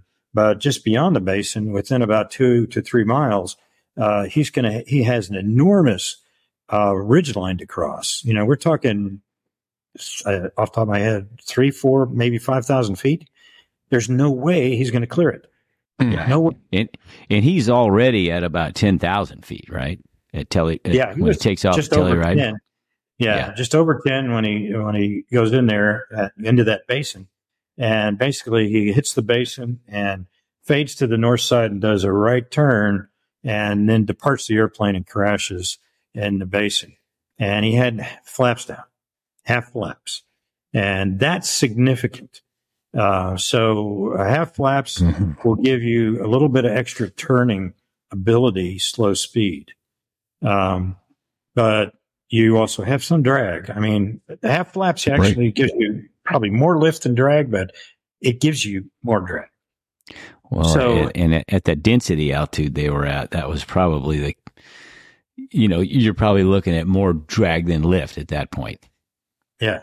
Now, so, So- the early, the earlier sortie though, was it a, an attempt to get out of there and they called it off and came back, or was it like a just a quick sightseeing tour? Or Well, what- the amazing what- thing about my videos, unlike uh, one YouTuber who tends to piss people off all the time, uh, you know, he he zaps them and then pisses them off. I don't try. I you know, I, I I never talk about what their name is. You know, and frankly, like I said earlier, it's an action review. Any one of us could get in that same situation. Right. So any one of us? Important And if you learn- think you can't, you're not long for aviation. exactly, exactly. Yeah, So, that's a I- good point. So I did. I uh, in this case, the the guy's father uh, got in touch with, me. and he told me what really happened. So, um, and I Oh, didn't post a video on it. And uh, but what happened was is they had the two photographers that were there for the wedding that uh, did the wedding. They were looking for a place to get the shot with the S thirty five with the airplane. All right. So they wanted to be on low level with the photographers there so they can get a shot. And uh, um, that's what that whole sortie was. That's why it's significant. And Okay. they were on the ground long enough for the two photographers to drive up to the top of Bridal Veil Falls. So the plan was, and I couldn't see how he thought he was going to be able to climb over that ridge line directly instead of spiraling up to altitude and then going Yeah. for the ridge line Yeah. He never had that plan. He was going to turn around, and that's why he had half flaps because he wanted to have. He didn't want to be fast because he wanted to and had the most time available for the photographers to get the shot crossing Bridal Veil Falls, and that's why he had the flaps down. Of course, his dad Oh, didn't know that. It's just just horrible. Yeah. Yeah. So, but he didn't understand turn radius. At that altitude, that high density altitude, your turn radius, you're, you may be slow. That doesn't mean your turn radius is good. No, No. it's giant. Your true airspeed's giant. Yeah. Yeah. Yeah. Yep. So his true, his, his, he had this huge turn radius and he couldn't make it. And he didn't have the energy, uh, to increase it or he didn't have the altitude because he was just above the ground and he pulls too hard and the airplane departs and, and crashes. And that's, that's yeah. that's, and, and That's horrible to hear. that that specific scenario, d- d- not, you know, not the whole t- want to take a picture part, but the uh, the high density altitude, big turn radius, pull too hard because terrain and depart is played over and over and over throughout aviation history, over and over and over. Absolutely. over and over and Yeah. over. Yeah, Yeah. In fact, Yeah. I, I forget when it was, but there there is an FAA video on density altitude with Bonanza, and the couple departs. He's a photographer, and they depart Lakefront Airport in New Orleans, and they work their way up to the mountains of Colorado, and, and they almost bite it, and then they go into a long discussion about how density altitude will kill you. Yeah. So Yeah. I've actually got Yeah. that video. That's a yeah, good do one. you? Yeah. weird. Yeah. Yeah, you better be in the charts if you're going to be flying around in the mountains on a hot day. Well, anywhere on a hot Yes. day for that matter. Know what your Yeah. density altitude is. Know what your performance is because you can quickly exceed performance in a light civil. And I think I could be wrong. I think those of us who fly big jets or tactical jets are, are even more susceptible to that because we, we used to flying airplanes with all the performance in the world and it's just not a big consideration. And then we get out there and find out sometimes too late, sometimes almost too late. Oh, this was not a good idea. Yeah. It's, I remember for me, rolling down uh, the runway. Go Yeah. go ahead. I was just going to say flying in the mountains for me. I'm I'm a flatlander, and every ti- time I've been in the mountain, I've been in the big airplanes or a fighter with a lot of thrust, and um, I just I need to I need to learn from somebody else that knows what they're doing before I Right.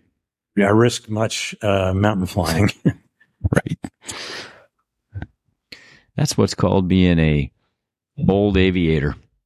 You are willing to accept the fact that I don't know everything and not bold enough to just say, I'm going to go do this because I can. What could go Yeah. wrong? And so, what could go wrong? yeah. Yeah.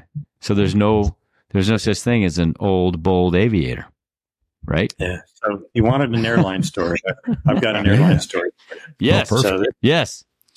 This is actually why I am uh, on the uh, upset prevention recovery training soapbox. Uh, it's one of my things, and uh, uh, it would happen to me. So I'm uh, flying a Fokker uh, F100 for American, and out of Chicago, and we're I'm in the east somewhere. I can't remember New York coming to Chicago, and it's a really beautiful day. Winds are pretty high, and they're landing uh, on nine. You know, they have two runways, Right. and they're landing on nine. And what they do, um, I don't know if you guys fly to Chicago or DFW. They do the same sort of yeah, DFW Chicago. DFW is uh, is north south runways, and Chicago's are east west. But Yeah. they do the same things. They bring you in and, and uh, they they build a long train with holes in it, and then if you're from the opposite direction, like this day, that long train was the west, and they build a hole in there for the people coming from the east. And basically, you do a ten thousand foot downwind, you know, and then you vectors to turn in, slot in behind, and join that uh, conga line to shoot the uh, visual and land. Yeah. And on this day, I'm they're vectoring me behind a seven four, and um, uh, okay, you know, once upon a time I used to have radar, I could just and I know how far he is, lock him up, and I know where he is and how far he is. I'd have situational awareness, and I'm looking out the window, knowing that you know big airplanes are very deceptive about how far they are Yes. and how Yes. fast they're going. Yes. And I'm thinking, this guy's closer than he should be, you know, so they're vectoring me in really close.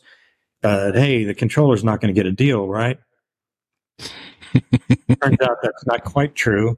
They tend to run people a lot closer than, uh, than, uh, the official rules say. But so we're, we do, we're behind the 7-4 coming up to, uh, the final approach fix, uh, gear flaps. I'm configured and uh, we're down. We're just set for the IF to start descending, and all of a sudden, the airplane starts shaking. You know, this is the burble of the stall, and we're on speed. I go, this can't be right. What's going on? I look at the airspeed. I look outside, and then we hit his wake, and it's like boom. I'm in about 70 degrees of bank, and the nose is Holy shit. 15 or 20 degrees. Yes. Holy shit. Right then, just like that. And, uh, I shove the throttles all the way because I'm flying. So I always have my hands on the throttle. I just shove them to the firewall and I unload and then coordinated, uh, aileron and rudder and I recover. And while I'm doing that, I said, I'm sorry. I wanted the power. And the captain, I mean, FO, captain says, I just want to make sure you had all the power there is, man. you know, who cares? Yeah. So, uh, so we ended up recovering. We only lost a couple hundred feet, and right back on the ILS, we go ahead and land. You know, so it wasn't it wasn't a huge altitude loss, so we didn't have to go around or anything. And uh, got our shit together, met the uh, you know the thousand foot requirement, all that kind of configured, all that kind of stuff. So we go ahead and land, and that's been my soapbox ever since. Because you know, you you think it'll never happen to you. Well, Well- uh, f- fighter pilot at the controls. No, I'm not knocking people that aren't fighter pilots, but fighter pilots are used to being in unusual attitudes and in and so Yeah. uh, somebody that's More often than not, not, yeah. doesn't have that experience has that happen to them without training, without the URPT training that you're talking about. Yeah. It's a it's a death sentence. It is. Yes. Yeah. So Yeah, I- well done, sir. Well done. Yeah. Thanks. That's that's terrifying. It is. I, my Oh. palms are sweating right now. I probably read about that. Did you guys? Obviously, you guys did FSAPs and that sort of thing. Please tell me you did that. I don't remember. You know, it was I've slept since then. So uh, Oh, I know. I don't remember what I did last week half the time. Right? oh, goodness. Ay, Oh, ay, man. ay. All right, I got an I got an F fifteen question for you. So you're taking off you're taking off an F fifteen full bag of gas.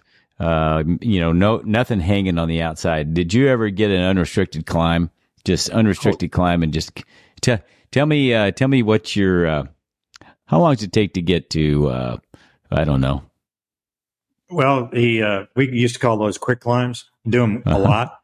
Uh-huh. And as a matter of fact, I think on the second and the TX or the the the the transition phase of either the B course or the uh, T course, transition course for formally qualified people. B is the basic course. Uh, you do one, you do a quick climb, and we do a tail slide as well. I mean, you you, you go through that Yeah. the entire envelope. Yeah. So, uh, yeah, so uh, I have a quick climb story for you. Hell, So, let her rip. uh, Oh, yeah, here we go. Yeah, I got to take a, a jet to uh, Oshkosh in '96, Okay. and um, it was the year Snort Snodgrass was there with the F-14D plus, you know, the big motors, and he's Yes. doing a routine. It's impressive. It really is. Uh, put a lot of thrust on the airplane, and uh, remember, put a, enough thrust on a bridge, it'll fly.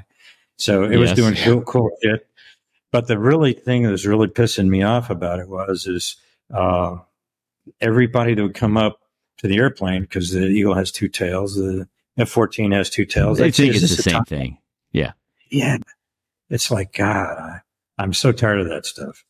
So when it came time to leave, you know, I asked for a quick climb. I want uh, I want uh, clearance to fifteen thousand feet, and they said, "Sure, we can do that." And uh, so I told them, "This is what I want to do. I'm gonna I'm gonna take off and a little bit of a show. I'm gonna take off. I'm gonna leave it in burner, low altitude, and then turn around over the lake, over Lake Winnebago, and then come back to one eight. And when I get to show center, I'm going to do the quick climb, standing on its tail. So I do that. And, uh, you know, this, uh, uh, the Eagle with the, uh, and this is 220 motors, not 229 motors, which has more thrust. The, when I flew at Lakenheath at 229s, we Ah, were 220, one to one. 229. We don't know the difference, Gunny. What's nine among friends? yeah, what's it? So the 229 motor uh, for the Eagles at Lakenheath, you're one to one thrust ratio on takeoff in an air to air configuration, which Yeah. is what you just mentioned. So Yeah. it was truly awesome. So this 220 motor airplane, I go around, I leave in the burner because I got plenty of gas. I come back around and I'm doing probably 500 ish uh, when I get to show center, his AeroShell Square there at the time, Boeing Square, I think now. So at that point, I just went whack five G's into the vertical and then I roll. So I can, you know, I make it at 15,000 feet. I'm going to, uh, it ends up being about a three, four G turn, uh, at the top. So you're hauling butt. It's going to take me less than a minute to get there. Yeah. And uh, so I'm, I'm vertical now passing 3,000 feet and the tower controller says, Hey, we need you to level off at 3,000 feet. Yeah. Good And luck said- with that. I said, I can't, I can't do that. I- But I, can- well, I be can if you don't mind me going to 15 first. well, I said I might be able to give you, you know, five ish. You know, so let me do what I can do. So yeah. yeah, I just do a break turn because I still had a lot of smash. Do a Yeah. break turn, level up, put it and leave it in burner, and out I go. Yeah. So That's that's impressive. Um, so from the from the F four transition to the F fifteen, just BFM stuff. You know, F four was fairly high wing loaded. F fifteen is a kind of a light wing loaded. So I'm I'm guessing when you started doing BFM in the F fifteen, you were like, oh shit, yeah, yeah, it, it was uh, different. I uh, we did B, we did BFM and the F four, and it was all energy management. You know, uh, you didn't have an awful lot of energy. You run out real quick and you grovel, and uh, that's basically the air- Sounds like a Harrier, Fig. yeah, yep. I like a Harrier. You had your one bat turn, and then Yeah. that was it. You're done. That was it. Well, in the Eagle, uh, especially the 229 motor airplane, um, you would definitely you would have to manage. So instead of parking it in burner all the time, you know, if you're if you you got to be careful because if you're if you leave in burner before you know you're doing 600 knots, wondering why the guy's converting on you when you're doing nine Gs Right. because your turn Because your radius is turn radius is as big as a B 52's turn radius. Exactly. Yeah. So uh, yeah, you got to manage your speed, and that's the key. Is is that it was it was just so fun to fly because either they're offensive or defensive. Uh, visibility was fantastic, and uh, the feedback on the airplane. Um, so you know, flying the T thirty eight and then the F four, it's all about how how much the elephants are dancing on your wings. Yeah. You know, uh, and you're max performing the airplane, the, the elephants are really pounding on the wings. And uh, the F fifteen is just a it's just a, a fantastic airplane. You still get the buffet, but it's not you know severe energy deficit kind of a thing. It was an amazing airplane to fly. I, yeah, I can only imagine. Yeah. I can only So- imagine. We've uh, we we had a uh, we've had another F fifteen guy on Father uh, Father Mike, and um, he, he he had a lot of time in the airplane and nothing horrible to say about it. Actually, it was all good. But he he was fighting the guy that broke in half. Uh, it was a- Oh, really? yeah, Missouri Air Guard. Uh, it, it- the guy, you know, that it broke. The fuselage broke right behind the cockpit, and he was offensive on this guy when it happened. And the way he tells it is is well, he's a funny. He, he tells a good story anyway, but when he tells it, it's uh, it's good. It's like I forget. that image of that airplane breaking in half is seared into my brain for the rest of my life. You know, it's like It's one of our imagine. podcasts. Uh, I can't remember the episode, but he's he's a funny guy, and uh, I've known him a long time. Well, he tells a good story. But yeah, you something you said triggered that that, Yeah. that thought. Yeah, it's probably what it would look like if you got a missile hit. You know, Yeah, where Yeah. it hit, hit mid mid fuselage and it just blows up in half. we got another question from the uh, from the viewers, and uh, I think that uh, the uh, the answer is going to be disappointing. What's it like to go from transonic to supersonic? Uh, it is kind of disappointing, yeah. Yeah. Uh, so in the in the 38, you know, in pilot training, you do your first ride. They call it your dollar ride, and you go supersonic. Okay, we did it. Okay, fine. So you don't notice, you don't hear anything. Uh, you see when you go through the Mach, and this is in the old days, you know, when you had round dials, it would do Yeah. that. And okay, yeah, we're we're fast, and that was it. And we're burning a hell of a lot of gas. So, uh, and in the uh, in the Eagle, um, it was really easy to go supersonic. So um, it was not a big deal. And that's actually one of the tactics you, when you're shooting long range missiles. You know, you do a wall, got four guys out, and we're going to shoot. We want to be really fast because whatever speed you have um, is a part of the missile. So you get a much longer leg shot. Uh, so Yeah. you go super. you're giving it But- more uh, kick out the door. More initial. Uh, Okay. From from uh, from another listener, uh, predominantly or historically, fighters are designed with the gun having a little uh, positive cant. Uh, fighters and, and attack airplanes have a little, you know, negative cant, or or maybe I'm saying that backwards. But basically, No, a it's fighter's gun is pointed up a little bit, and attack airplanes' guns are pointed down a little bit. So you don't have to be as steep when you're strafing, and you don't have to pull as much lead uh, when you're fighting air to air. Uh, F-15E strike or Strike Eagle is the gun canted up or down, or it's is the it same as it's the same as a, uh what we call light race. You know the Okay, the uh, CDBs. It's exactly the Okay. same. It's just over right. two degrees canted up. Yeah. So uh, the I never really was crazy about strafe until we got the PGU uh, uh, 28 bullet. So the M51 bullet is the standard 20 millimeter bullet, and you know you have to be your uh, flight path vector has to be low on the target. You have because it's got a two degree cant, and that's so you already have two degrees of lead. You know, Yeah. so you don't have to pull quite as much when you're in a in a gunfight. So when you're trying to strafe a target, um, especially with that bullet, because it it had a max range. I want to say, you know, it was probably effective uh, out to about 1,500, 2,000 ish feet, depending, and uh, which isn't much. And it had a, a dispersal dispersion of greater than eight mils, which is really big at that Yeah. distance. So Sure. you're not getting a lot of bullets in, in the in the target, and that means that you have to depress your nose. And during the recovery, if you don't do it just right, in other words, you acquire the target, you get into range, it says you're in range, you fire, and then you recover. and you don't watch, you don't look at anything else because you're below the flight path. And generally, uh, for a low angle strafe, you get out about 75 feet above the ground. Oh shit. Yeah. okay. Yeah. And, the beauty uh, of all these jets now is they're they're so magic, as you know. You just we put a we put a little pipper dot on the deck or on the target and squeeze the trigger, and that's where the rounds hit. The computer Yeah. takes all your speed and winds and all that stuff into account. It's magic. Pure it is magic. magic. So the, when it came out, the PGU 28 was it's the same basic nose shape, but what they did is they put a boat tail on it. So it's got the same uh, same grain, basically, Yeah. uh, the same uh, charge, uh, powder Did it charge, just same muzzle just- lost. It's go ahead? Oh, it's less the boat tail, the boat tail is, reduces the drag so much that Oh, you basically have you have uh and the, I have slept since then, but I think the dispersion is about one mil at six thousand feet. That's that's It's a- crazy. It's, It's a like a sniper. It's like a sniper sniper bullet being fired out of a Gatling gun. Exactly. Yeah. It's what it is, man. It is it is truly amazing. And you Yeah, get that's pretty cool. standoff. I mean, you know, you could do the snapshots are amazing. You know, Yeah. it's really cool. So That's here's a little awesome. story.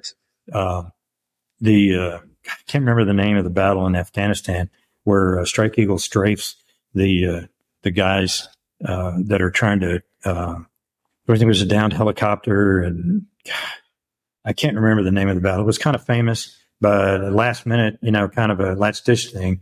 Uh, Yeah. The Strike Eagle guys strafed the bad guys and saved the good guys, and uh, I was one of his uh, instructors in the uh, transition course. Nice. So yeah, it's like okay, I don't know how to strafe for shit, but I, he does. Well, apparently you taught him pretty damn good.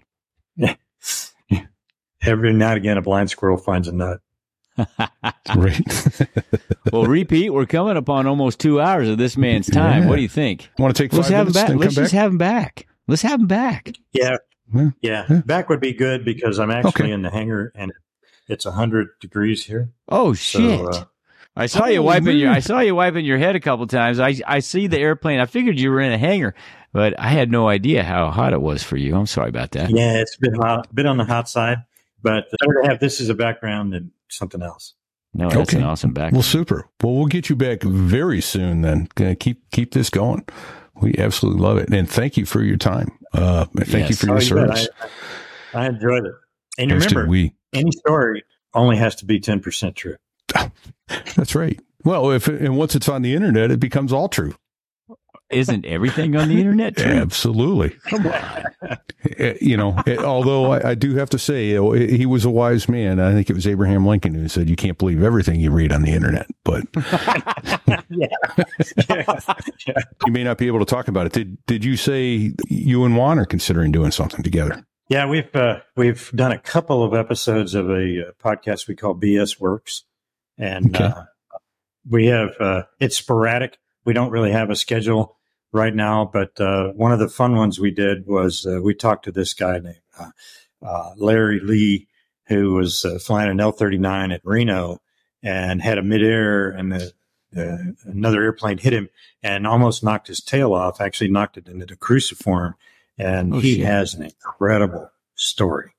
He just he he did an amazing job, lived to tell the tale, and uh, set the airplane down. Uh, gear-up landing, but uh, survived, and Wow. it's just tremendous, tremendous. That's I story. like that. fantastic. Oh well, so Yeah, we- I, I need to know when that's coming out. I want to. I want to hear that. Yeah. Well, it's already on. Uh, it's called BS Works, and Yes. uh, it's already on on Flywire. Uh, and I haven't actually figured out how to do all the podcast thing, put it out there as a podcast, but uh, I will. Oh, that's that's outstanding. All right, well, thanks, thank you. Gunny. Yeah, and uh, thank you uh, also to you from uh, Chase Cole. He says, uh, "Awesome, thanks, Gunny. Such an enjoyable show tonight, and a great way to end the weekend. Excellent as always, and uh, can't wait to hear more Gunny stories. Uh, never ending fun." Chase actually runs our social media Facebook group and is doing a great job for us there. Much appreciated to you for for that, Chase. Um, we also need to thank uh, Dave Hamilton over at Backbeat Media. He helps us uh, put this show together, gives us the the knowledge and the know how to to do that. This week, as this show comes out, we're going to put another show into the feed, and it's called The Compulsive Storyteller. And we're going to put one of his episodes in there called Me Too Mom, about his uh, mom becoming uh, one of the first female pilots in the World War II era. And he's going to put our show with Tammie Jo into his feed swap. So little feed swapping going on there, trying to expand audiences in both directions. So cool. we really appreciate that. Two new pilot patrons this week. Peter Duncan, thank you very much for joining up. And then Call Jason sign Donuts. Duncan, there you go. Donuts. Well done, Fig.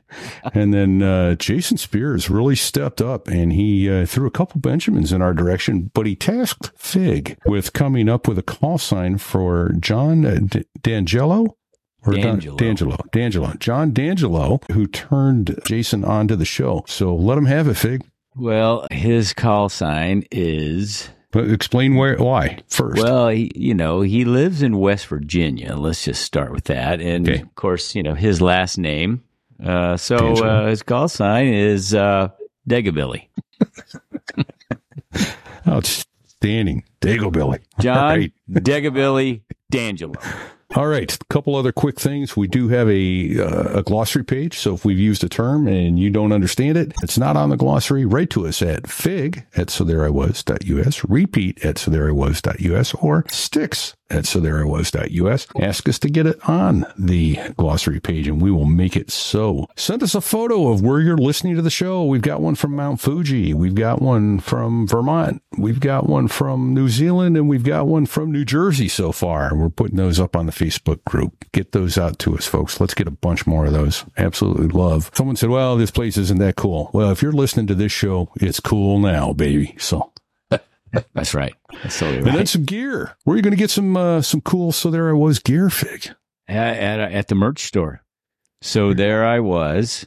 Dot us slash merch. Indeed. And uh, finally, two last thank yous tonight. First of all, to uh, our sponsor, Babbel at babbel.com slash so there I was. Get 55% off at your language learning journey. Get started on that right away. At, Muchas gracias. What Fig said. I'm really working on my Espanol, man. It's There you go. And then uh, there's a couple other folks. I always seem to forget who they are. Who are they, Fig? Well, those are the two F 16 pilots that make the Air Force sound good. They are. Dos gringos. They are indeed. So here they come. Thanks very much for letting us use your music, gents. Thank you again, Gunny, for coming in with us. We're you, deeply appreciated. Absolutely. All Thanks for having Until next week, you're most welcome. And until next week, everyone stay safe and check six.